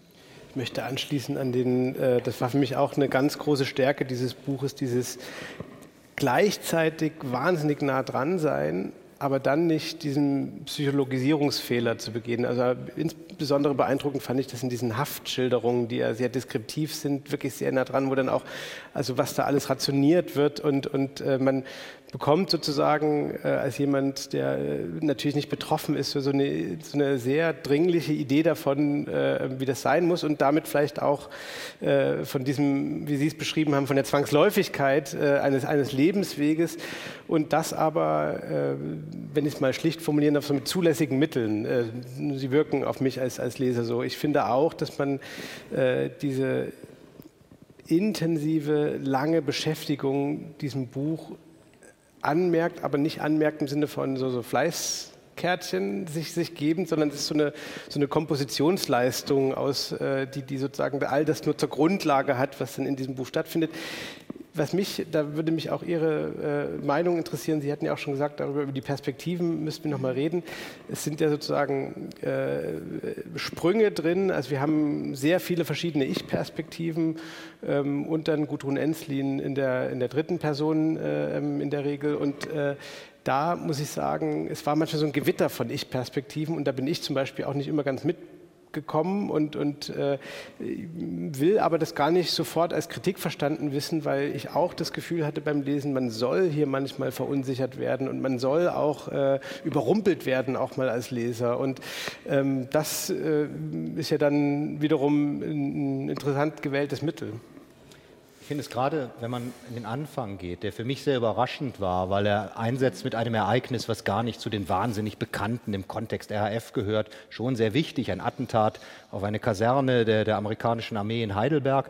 Und das ist direkt ein Abschnitt, der die Ich-Perspektive innerhalb derselben Absätze teilweise wechselt, wo nicht mal eine Perspektive durchgehalten wird, wie es ansonsten meistens in dem Buch dann doch der Fall ist, sondern wo man wirklich unglaublich konzentriert lesen muss. Und für mich ist die Tatsache, dass Stefanie Barth just diese Passage zu Beginn mit diesen Herausforderungen an eine sehr konzentrierte Lektüre aufgeladen hat, ein Zeichen dafür gewesen, hier müsst ihr sehr genau hinschauen. Wenn ihr durch dieses Buch durch wollt, müsst ihr sehr genau hinschauen euch nicht auf den ersten Eindruck verlassen, immer wieder hinterfragen, was da passiert. Und ich finde eigentlich, es wird immer leichter im Laufe der mehr als 600 Seiten, die man erzählt bekommt, weil man plötzlich merkt, die, die Sprünge sind nicht insofern rätselhaft, weil sie keiner Chronologie gehorchen.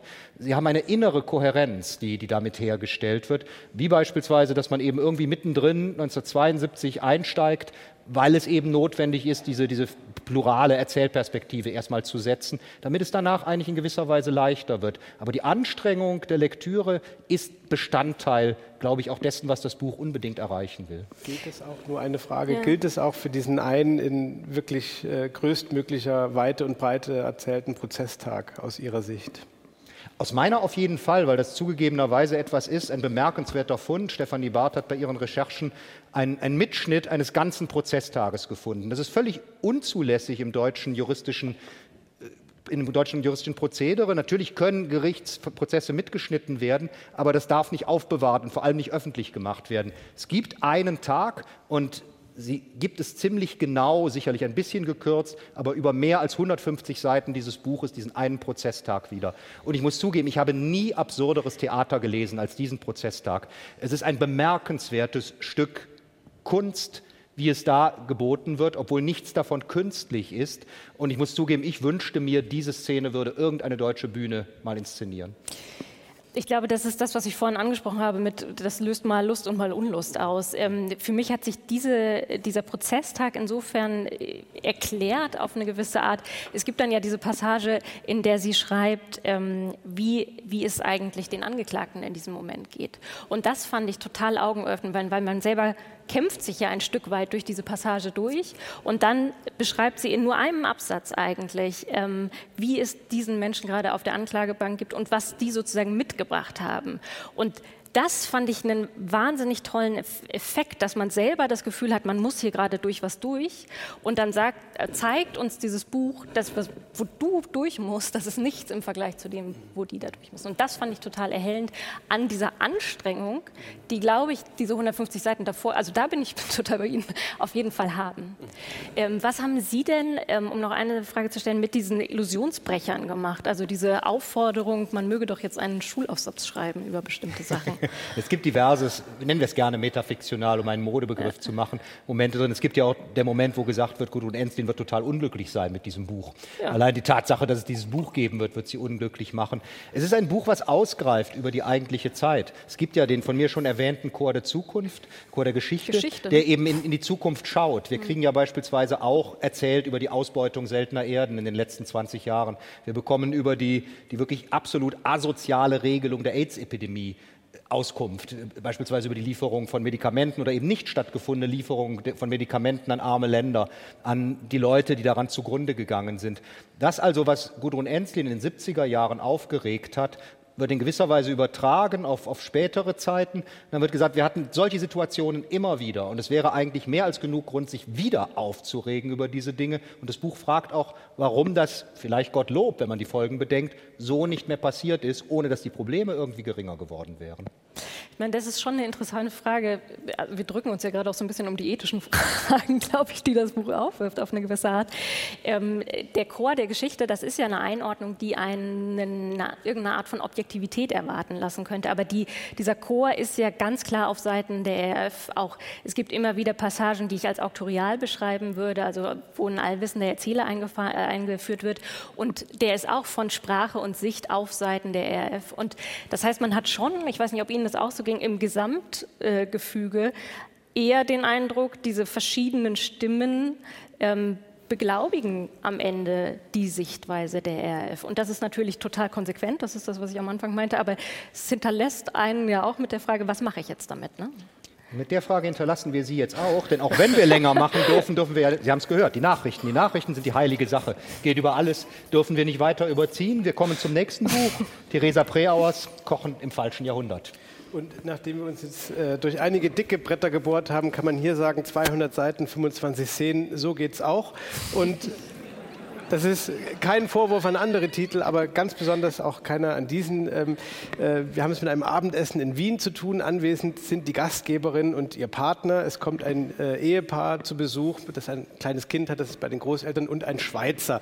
Warum sage ich das so? Weil anders treten diese Menschen in diesem Buch nicht auf. Und was dann folgt, ist eine Art Kammerspiel, in dem sozusagen man vieles lesen kann. Wahrscheinlich auch je nachdem, wer man ist, kann man in diesem Buch vieles lesen. Ich habe darin zum einen äh, Identifikationsangebot in dem Sinne gelesen, weil wir alle schon an diesen Tischen gesessen haben oder an dem Tisch, der da beschrieben wird. Wir haben alle diese Abendessen schon erlebt, was da beschrieben wird und äh, sich da äh, fast heimisch fühlen zu können bei so einer wirklich genauen, klugen, lustigen äh, Erzählerin wie Theresa Breauer ist dann ein, ein, ein wirklich großes Glück. Es äh, finden diese Nichtgespräche am Tisch statt, die sich am Tisch nicht immer wie Nichtgespräche anfühlen, weil man schon Alkohol getrunken hat und sich geistreicher fühlt, als man wahrscheinlich ist.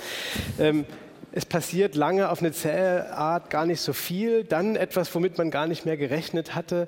Ich will jetzt nicht zu sehr spoilern. Und am Ende dieses Abends surrt wieder der Geschirrspüler und äh, ähm, man ist irgendwie durch und fragt sich, was man da jetzt gerade wieder erlebt hat. Ich hätte noch vieles zu sagen. Ich würde eigentlich gerne auch noch was vorlesen, aber wir haben Zeitprobleme. Insofern höre ich erstmal auf und sage nur, dass mich dieses Buch begeistert hat. Ja, und das kann ich sofort aufnehmen, äh, denn genau was Sie sagen, mit allen Wassern gewaschen, das, das trifft es wirklich ganz hervorragend. Das Buch ist erstmal, und das muss man wirklich betonen, das ist das eindeutig komischste Buch, was wir heute auf dem Tisch haben. Das Buch ist großartig witzig, gerade in der Genauigkeit und auch der Boshaftigkeit, mit der diese Protagonisten beobachtet werden. Das ist, weiß Gott, kein Wohlfühlbuch. Also wenn Sie sagen, man erinnert sich an solche Abende, dann würde ich sagen, tue ich auch, aber mit Schaudern. Also das, das waren die grässlichen Abende meines Lebens Lebens, die ich in solchen Kreisen verbracht habe, wo nur ein entsetzlicher, banaler Kram beredet wird, wo man sich gegenseitig in seinen Erfahrungen bestätigt und sowas. Also genau das, was heute das Riesenproblem unserer Zeit ist, dass alle immer nur das hören wollen, was sie eh schon wissen. Das passiert da auch wieder. Aber es passiert so, dass man die ganze Zeit von dieser Erzählerin die auch bisweilen dann wieder angesprochen wird von einer übergeordneten Instanz, alle paar äh, Kapitel kommt ein, ein, eine Ansprache an das Du, an, an, die, an die Gastgeberin, wo dann noch einmal eine Art andere Geschichte aufgemacht wird, die zeitlich viel weiter zurückgeht über den Abend, der da eigentlich geschildert wird. Und gleichzeitig bekommt man natürlich auch die Banalität ganz offen vorgeführt. Und die reflektieren die, die, die Protagonisten durchaus auch selbst. Das ist wiederum das sehr Schöne daran, dass sich dabei um unglaublich kluge Leute handelt, sehr belesen, sehr kultiviert, die genau merken, was sie da tun, aber irgendwie nicht so richtig aus ihrer Haut raus können. Und das ist ganz, ganz fantastisch. Und das Allerschrecklichste an diesem Buch, im allerbesten Sinne, ist, dass dieser Abend nie enden wird. Denn er setzt dreimal neu an, verläuft aber immer auf die genau dieselben Ecken hinaus. Also man hofft jedes Mal, wenn es heißt, ach, äh, es ging doch ein bisschen anders los, denkt man, oh, jetzt wird es interessant es geht woanders hin. Nein, die werden alle wieder genauso schrecklich miteinander. Und ganz am Schluss merken wir plötzlich, und jetzt spoilere ich ganz frech doch, das Ganze war vielleicht ein Riesentraum. Der Abend kommt nämlich erst. Und die Vorstellung, das nochmal 200 Seiten zu beschreiben, ist einerseits ein Traum, denn ich hätte gerne viel mehr davon gelesen. Und andererseits täte es mir für die paar Leute, die da miteinander agieren, unfassbar leid. Ich glaube, das ist wirklich das Spannende, dass wir hier eigentlich, ähm, ich würde sagen, kein soziologisches Experiment haben, sondern ein literarisches. Also was passiert, wenn ich dreimal, ich weiß gar nicht mehr, ob es dreimal, aber wenn ich sozusagen immer wieder denselben Abend starten lasse und so eine kleine Grundvoraussetzung ändere und dann guckt man sich dieselbe Variante wieder an. Und äh, das fand ich das Beeindruckende eigentlich, dass wir hier, ähm, also das kommt ja so im Deckmantel des Soziologischen daher. Ähm, das fand ich gar nicht so rasend interessant, muss ich sagen, weil die Beobachtungen, die wurden auch anderswo schon gemacht, die hätte ich jetzt gar nicht gebraucht. Aber das Literarische daran, diese Frage, was, was ändert sich literarisch und wie erzähle ich anders, wenn ich an der Grundvoraussetzung nochmal schraube, das war es, was mich eigentlich äh, interessiert hat. Und ich muss auch sagen, Sie sagen, das ist ein Identifikationsangebot. Ich finde, das ist sehr kalt geschrieben. Also das ist wirklich ein Experiment. Also für mich war das eher ein naturwissenschaftliches Experiment. Ähm, und identifizieren, also das sind ja alles Typen, wenn nicht Karikaturen. Ich kann mich am ehesten wenden, das muss man vielleicht präzisieren, mit der Gastgeberin Gastgeberin ja. identifizieren, die gerne eine gute Gastgeberin wäre, aber größere Zweifel hat, ob sie es äh, ist, die äh, sich auch mal in einer Phase ihres Lebens hat verleiten lassen, zu teure Sachen zu kaufen. Jetzt sieht sie diesen Sachen zu, wie Brandlöcher von Zigaretten reinkommen äh, oder dergleichen. Und diese, diese Unsicherheit des Gastgebens, äh, da habe ich mich, äh, vielleicht ist das die Gelegenheit, Sie beide mal zum Essen einzuladen. Das ja. könnten wir eigentlich mal Könnten wir eigentlich mal machen. Ähm, ich finde, äh, das hatte ich vergessen zu erwähnen, ich danke Ihnen, Herr Platthaus, dass Sie die, die Klugheit der Gäste noch mit eingebracht haben, weil, und das ist, glaube ich, noch wichtig, so ein Buch könnte ja auch so ein ganz billiger Spott sein und so eine, so eine Verhöhnung von, von, von Alltäglichkeit. Und das ist es aber irgendwie dann auch wieder nicht, trotz dieser Kälte, die ich auch, auch sehe. Und das, das so genau zu erzählen auf dieser sehr kleinen Tanzfläche, ähm, hat mich beeindruckt. Ja. Also ich finde zum Experiment, die Kälte hat bei mir sogar dazu geführt, dass ich niemanden sympathisch fand und denen trotzdem beigesprungen bin, weil ich mir dachte, ja. nee, so schlimm können die nicht sein. Also dieser, ja. dieser unsägliche Partner der Gastgeberin, ja. der finde ich wird schon verspottet äh, auf eine Art. Ähm, mit dem war ich dann irgendwann in einem Boot, weil ich mir dachte, nee, der muss eigentlich, eigentlich muss der interessanter sein, als, äh, als wie die Gastgeberin ihn beschreibt. Und das fand ich wiederum interessant. Wie kalt kann eine Literatur sein, dass der Leser dann für die, für die Figuren ein einspringt plötzlich. Und ein Punkt, den ich unbedingt noch, noch stark machen möchte an diesem Buch, ist auch, was es auf eine sehr geschickte Art und Weise ausspart. Das für mich wirklich bemerkenswerteste Kapitel, als ich es zum zweiten Mal las, war dann eines, wo ich am Anfang gar nicht so richtig kapiert habe, warum das da drin ist, wo darüber erzählt wird, in gewisser Weise, wie aus dem Essen heraus eine ganze Menge sexuelle Metaphorik gewonnen werden kann. Bis mir dann klar wurde aus der Situation, in der das gerade erzählt wird, dieses Kapitel steht an einer Stelle, wo es durchaus möglich ist, dass dieser Abend in etwas sehr Wildes, fast schon Orgienhaftes übergegangen sein könnte. Danach kommt übrigens auch die Polizei, aber aus ganz anderen Gründen, nur das wissen wir erstmal gar nicht. Und das ist unglaublich subtil gemacht, weil es einem plötzlich die Möglichkeit gibt, diese Geschichte noch einmal vollkommen anders zu betrachten, als sie erstmal an der Oberfläche erzählt wird. Also das ist schon wahnsinnig klug bitte? Ich will nur eine Kritik noch loswerden. Ähm, nämlich, was mich schon ab einem gewissen Punkt gestört hat, ist, dass ich das Gefühl habe, dieser Roman liefert mir die Metaebene immer gleich mit. Also ich muss da im Grunde nicht selber denken, weil ich immer vor der Erzählerin sofort höre, ähm, wie das jetzt zu deuten ist. Und das hat mich zum Teil irritiert. Das wusste ich auch nicht ganz einzuordnen, ob das sozusagen zu diesem Experiment gehört oder warum das stattfindet. Ich hatte manchmal das Gefühl, ich bin arbeitslos als Leser. Das werden wir jetzt beim dritten Buch ändern. Wir kommen zu Dennis Utlus Vaters Meer. Das ist mein Stichwort. Dieser Roman erzählt die Geschichte von Yunus, einem Sohn, dessen Vater zwei Schlaganfälle in rascher Folge erleidet und insofern zum anwesend Abwesenden in dieser Familie wird. Also er ist nicht einfach weg, man kann sich nicht verabschieden, sondern er ist unheimlich präsent. Und Dennis Utlu erzählt nun, wie Yunus er erzählt nicht, Entschuldigung, wie Yunus das unmittelbar als Kind oder als Teenager erlebt, sondern er erzählt, wie der erwachsene Sohn mit Abstand eine Verbindung zum Vater eigentlich aufzubauen versucht, nämlich übers Erinnern und übers Erzählen und wie er sich über diese Erzählung und über dieses ins Erzählen kommen eigentlich den Vater ein Stück weit zurückholt oder neu entdeckt. Und was mich ja eingenommen hat für diesen Roman ist, dass Dennis Utlu Erinnerungsarbeit sehr ernst nimmt. Also da wird ganz präzise beschrieben, an was man sich eigentlich erinnert. Ist es nur ein Ton, ist es ein Gefühl, ist es ein Bild, ist das Sprache ganz ohne, ganz ohne Bild zum Beispiel dazu. Und gleichzeitig arbeitet Dennis Utlu aber auch sehr bewusst mit Schichten von Erfundenem, von Erlebten, von Erinnerten und wieder und neu Erzählten und reflektiert insofern permanent mit, aus welchem Stoff eigentlich die Erzählungen unseres Lebens sind. Und das klingt jetzt alles so ein bisschen so, als wäre das nur interessant für Menschen, die sich für Erzählebenen und Erinnerungsarbeit interessieren. Aber das ist gleichzeitig eine ungemein warme Familiengeschichte, finde ich, die einen unmittelbar berührt. Und deshalb bin ich auch sehr dankbar, dass Dennis Utlu die Einladung angenommen hat und dass wir diesen Roman hier besprechen dürfen. Was auf jeden Fall auch dafür spricht, dass genau das, was Sie zum Schluss sagten, zutrifft, ist, dass in den Büchern von Dennis Utlu, es ist sein dritter Roman, dass auch schon in den früheren Romanen bestimmte Aspekte, die hier eine Rolle spielen, aufgetaucht sind. Da allerdings noch ganz an der Peripherie. Das wirklich Entsetzliche an diesem Buch von der Handlung her ist, dass der Vater der, der Hauptperson, der Vater von Yunus, im Alter von Mitte 50 einen Schlaganfall erleidet und seitdem komplett gelähmt ist, nur noch mit seinen Augen überhaupt mit der Umwelt kommunizieren kann, das sogenannte Locked-in-Syndrom.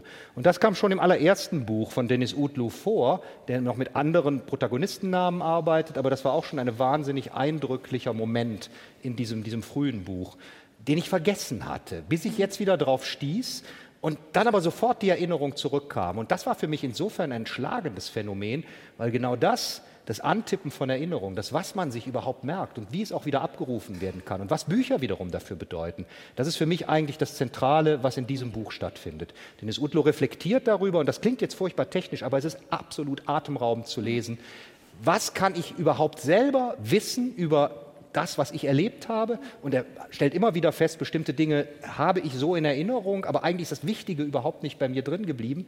Das kriege ich nur über Umwege wieder zusammen und das kann ich aufschreiben. Nur was passiert eigentlich, wenn mein Buch zu Ende ist? Ist dann meine Erinnerung erschöpft? Er sagt irgendwann einmal sinngemäß, wenn ein Mensch stirbt, ist die ganze Erinnerung weg. Aber die in den Büchern ist ja immer noch da.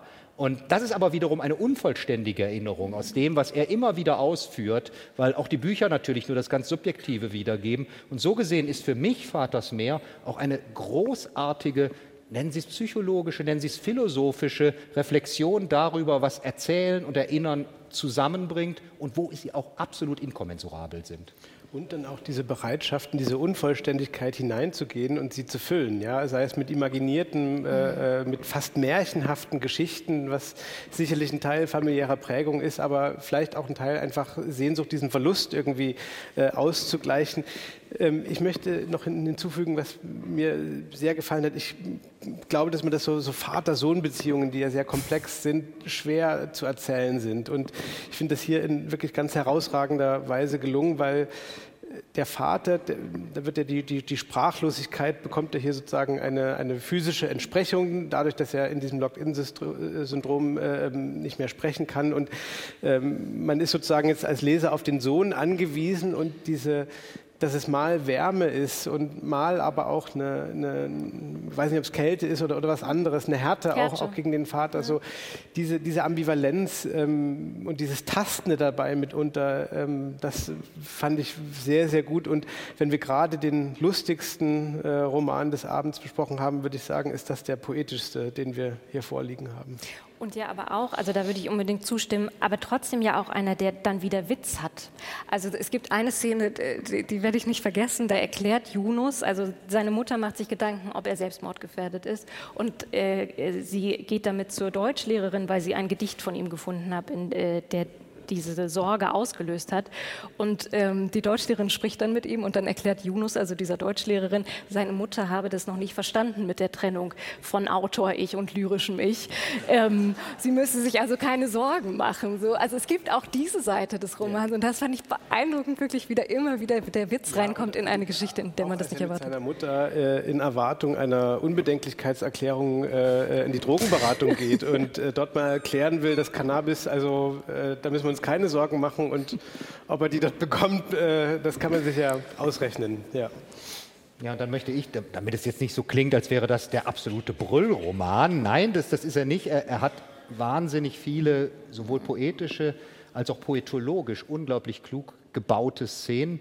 Und die, die mich am meisten beeindruckt hat, obwohl sie überhaupt nicht schwer zu, zu dechiffrieren ist oder sowas, das ist, der Vater kommt aus der Türkei nach Deutschland, er fährt mit einem Frachter am Hamburger Hafen ein und die Einfahrt wird geschildert. Und dabei wird eine Szene geschildert, die sich 20 Seiten später in diesem Roman aus anderer Perspektive wiederholt, aber aus eigentlich chronologisch vollkommen unmöglicher Perspektive. Das heißt, dieser Roman hat auch ein Element des Fantastischen, wo über eine Art von Zeitreise dann zwischen Vater und Sohn ein Gespräch, was mittlerweile, weil der Vater zu dem Zeitpunkt gestorben ist, gar nicht mehr stattfinden kann, aber wo in gewisser Weise der Sohn eine Rolle einnimmt, die er sich immer vom Vater gewünscht hätte, nämlich die des Beschützers. Und das ist so bewegend, wie ich ganz wenig in der deutschen Literatur bislang überhaupt gelesen habe. Ganz fantastisch. Und wenn wir überhaupt jetzt noch einen dieser drei fantastischen Autorinnen und Autoren hier oben zu einer Dankesrede kommen lassen wollen, dann müssen wir jetzt zur Entscheidung darüber kommen, wer es dann sein wird, der hier oben ans Pult treten soll. War nicht Einigkeit zu spüren in der letzten Diskussion? Können wir ganz einfach überprüfen, indem wir es abfragen. Der Reihenfolge nach wieder. Der Reihenfolge nach. Wer hat angefangen? Sie haben angefangen. Sie, ich habe angefangen. Normalerweise ist es ein Vorwurf. Mhm. Dann bleibe ich trotz allem, weil es für mich ein so unglaublich faszinierender politischer Roman ist, bei Erzählung zur Sache. Ich bleibe bei Theresa Preauer, Kochen im falschen Jahrhundert. Und ich bleibe überraschenderweise bei Dennis Utlu. Sie hatten völlig recht, es ist Einigkeit zu spüren, zumindest in unserer Konsequenz. Wollen wir noch mal das umständliche andere Verfahren probieren, wenn wir sozusagen zurücktreten? Und ja, machen wir schnell, oder? Okay, machen wir ganz ja. schnell. Jetzt Sie zuerst. Stefanie Barth. Ich, es ist schwer, aber ich würde mich für Utlu entscheiden. Dann haben wir einen Gewinner, denn auch ich entscheide mich für Dennis Utlu. Das heißt, der Bayerische Buchpreis in der Kategorie Belletristik in diesem Jahr geht an Vatersmeer von Dennis Utlu. Der Bayerische Buchpreis auf Bayern 2.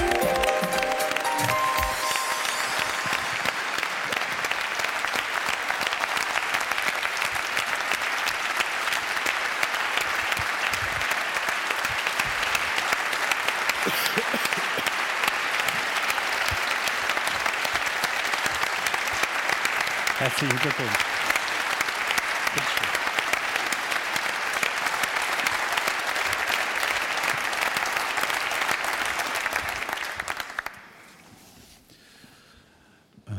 Ähm, vielen Dank.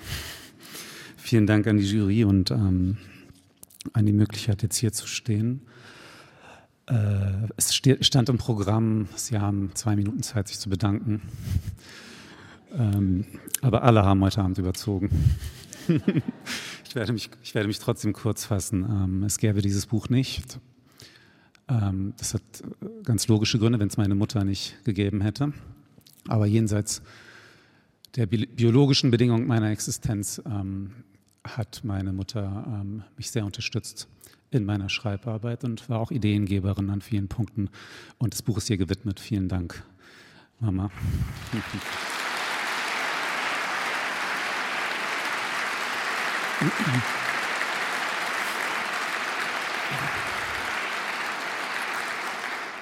Ähm, wir leben in einer Zeit der äh, Trennung und Polarisierung und der, des Abstands. Und deshalb möchte ich, nachdem ich viele Jahre alleine mit diesem Text war und ähm, es eine erste Fassung gab, durchaus meine Freunde nennen und meine Freundinnen, die dann äh, da waren. Danke, dass ihr da wart und danke, dass ihr da wart, als ihr nicht da wart.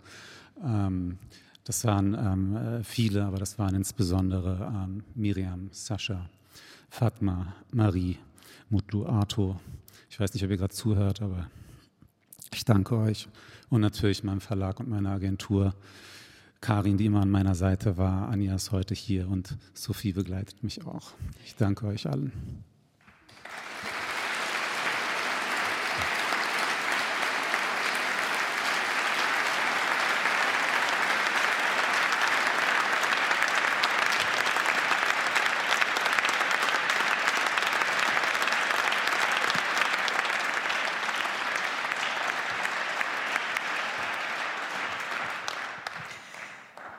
Dennis Utlo, Bayerischer Buchpreis in der Kategorie Belletristik 2023. Auch von mir einen ganz herzlichen Glückwunsch. Und ich weiß, eine, die sitzt jetzt am Radio und fängt schon an, Lesestellen auszusuchen für die Lesung am Sonntag. Ab morgen wird produziert. Jetzt ist es ehrlich erst fünf vor zehn. Also. Wir können das Ganze nochmal aufrollen. Ich hatte ja ähm, in beiden Runden über lange Strecken das Gefühl, Sie verteilen doch drei bayerische Buchpreise heute Abend. Ähm, ja, einmal Thomas Gottschalk sein, wer wollte das nicht, aber trotzdem, wir schaffen es. Jetzt kommt aber was, was wichtig ist. Liebe Nominierte, lieber Karl Schlögel, lieber Florian Werner, liebe Stefanie Barth, liebe Theresa Präauer, Sie wissen, was dieser Preis für einen Untertitel hat die besten Bücher des Jahres. Und das heißt schon, die Nominierung bedeutet höchste Wertschätzung von Kritikerseite. Ganz sicher sind alle hier sehr neugierig geworden auf ihre beeindruckenden, beflügelnden und herausfordernden Bü Bücher. Und viele werden sie zur Hand nehmen. Ich sage Ihnen einfach Danke, dass Sie alle hier sind. Danke, dass Sie Lust an der Diskussion über das eigene Buch hatten und dass Sie sie auch ausgehalten haben. Dafür Ihnen ein besonderer Applaus.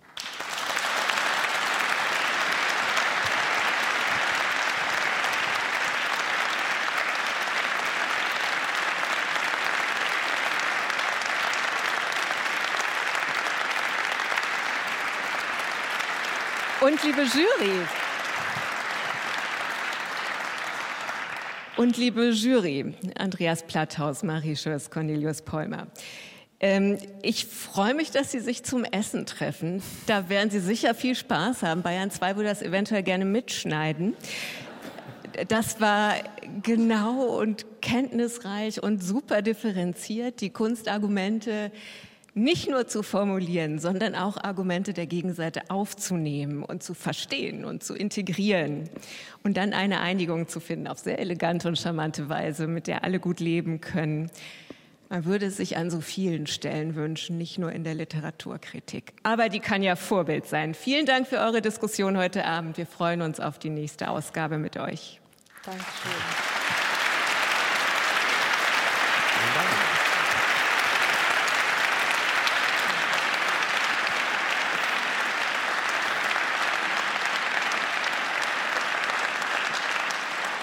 Ich möchte mich ganz herzlich bedanken, auch bei allen mitwirkenden und engagierten Beteiligten hinter und vor den Kulissen, beim Börsenverein des Deutschen Buchhandels, Landesverband Bayern, den vielen helfenden Händen, die das in allen Details hier möglich machen, bei der Staatskanzlei, beim Bayern 2-Team, beim Ü-Wagen, bei der Saaltechnik, beim Online-Team, da stehen die Kollegen schon in den Startlöchern, den Mitschnitt dieser Veranstaltung anstellen in die Audiothek zu bringen. Wir haben über tolle Bücher geredet. Ich bin sicher, Sie alle hier nehmen viele Anregungen mit nach Hause, Sie hier in der Allerheiligen Hofkirche der Residenz und Sie dort am Radio und am Stream. Und vielleicht auch ein paar Anregungen für ausführliches Reden über Bücher, denn das öffnet immer neue Seiten.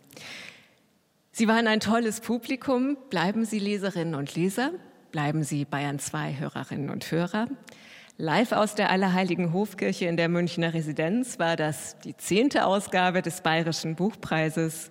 Wir schleichen uns in die Nachrichten. Mein Name ist Judith Heidkamp. Ich verabschiede mich und gebe wieder ins Funkhaus. Vielen Dank.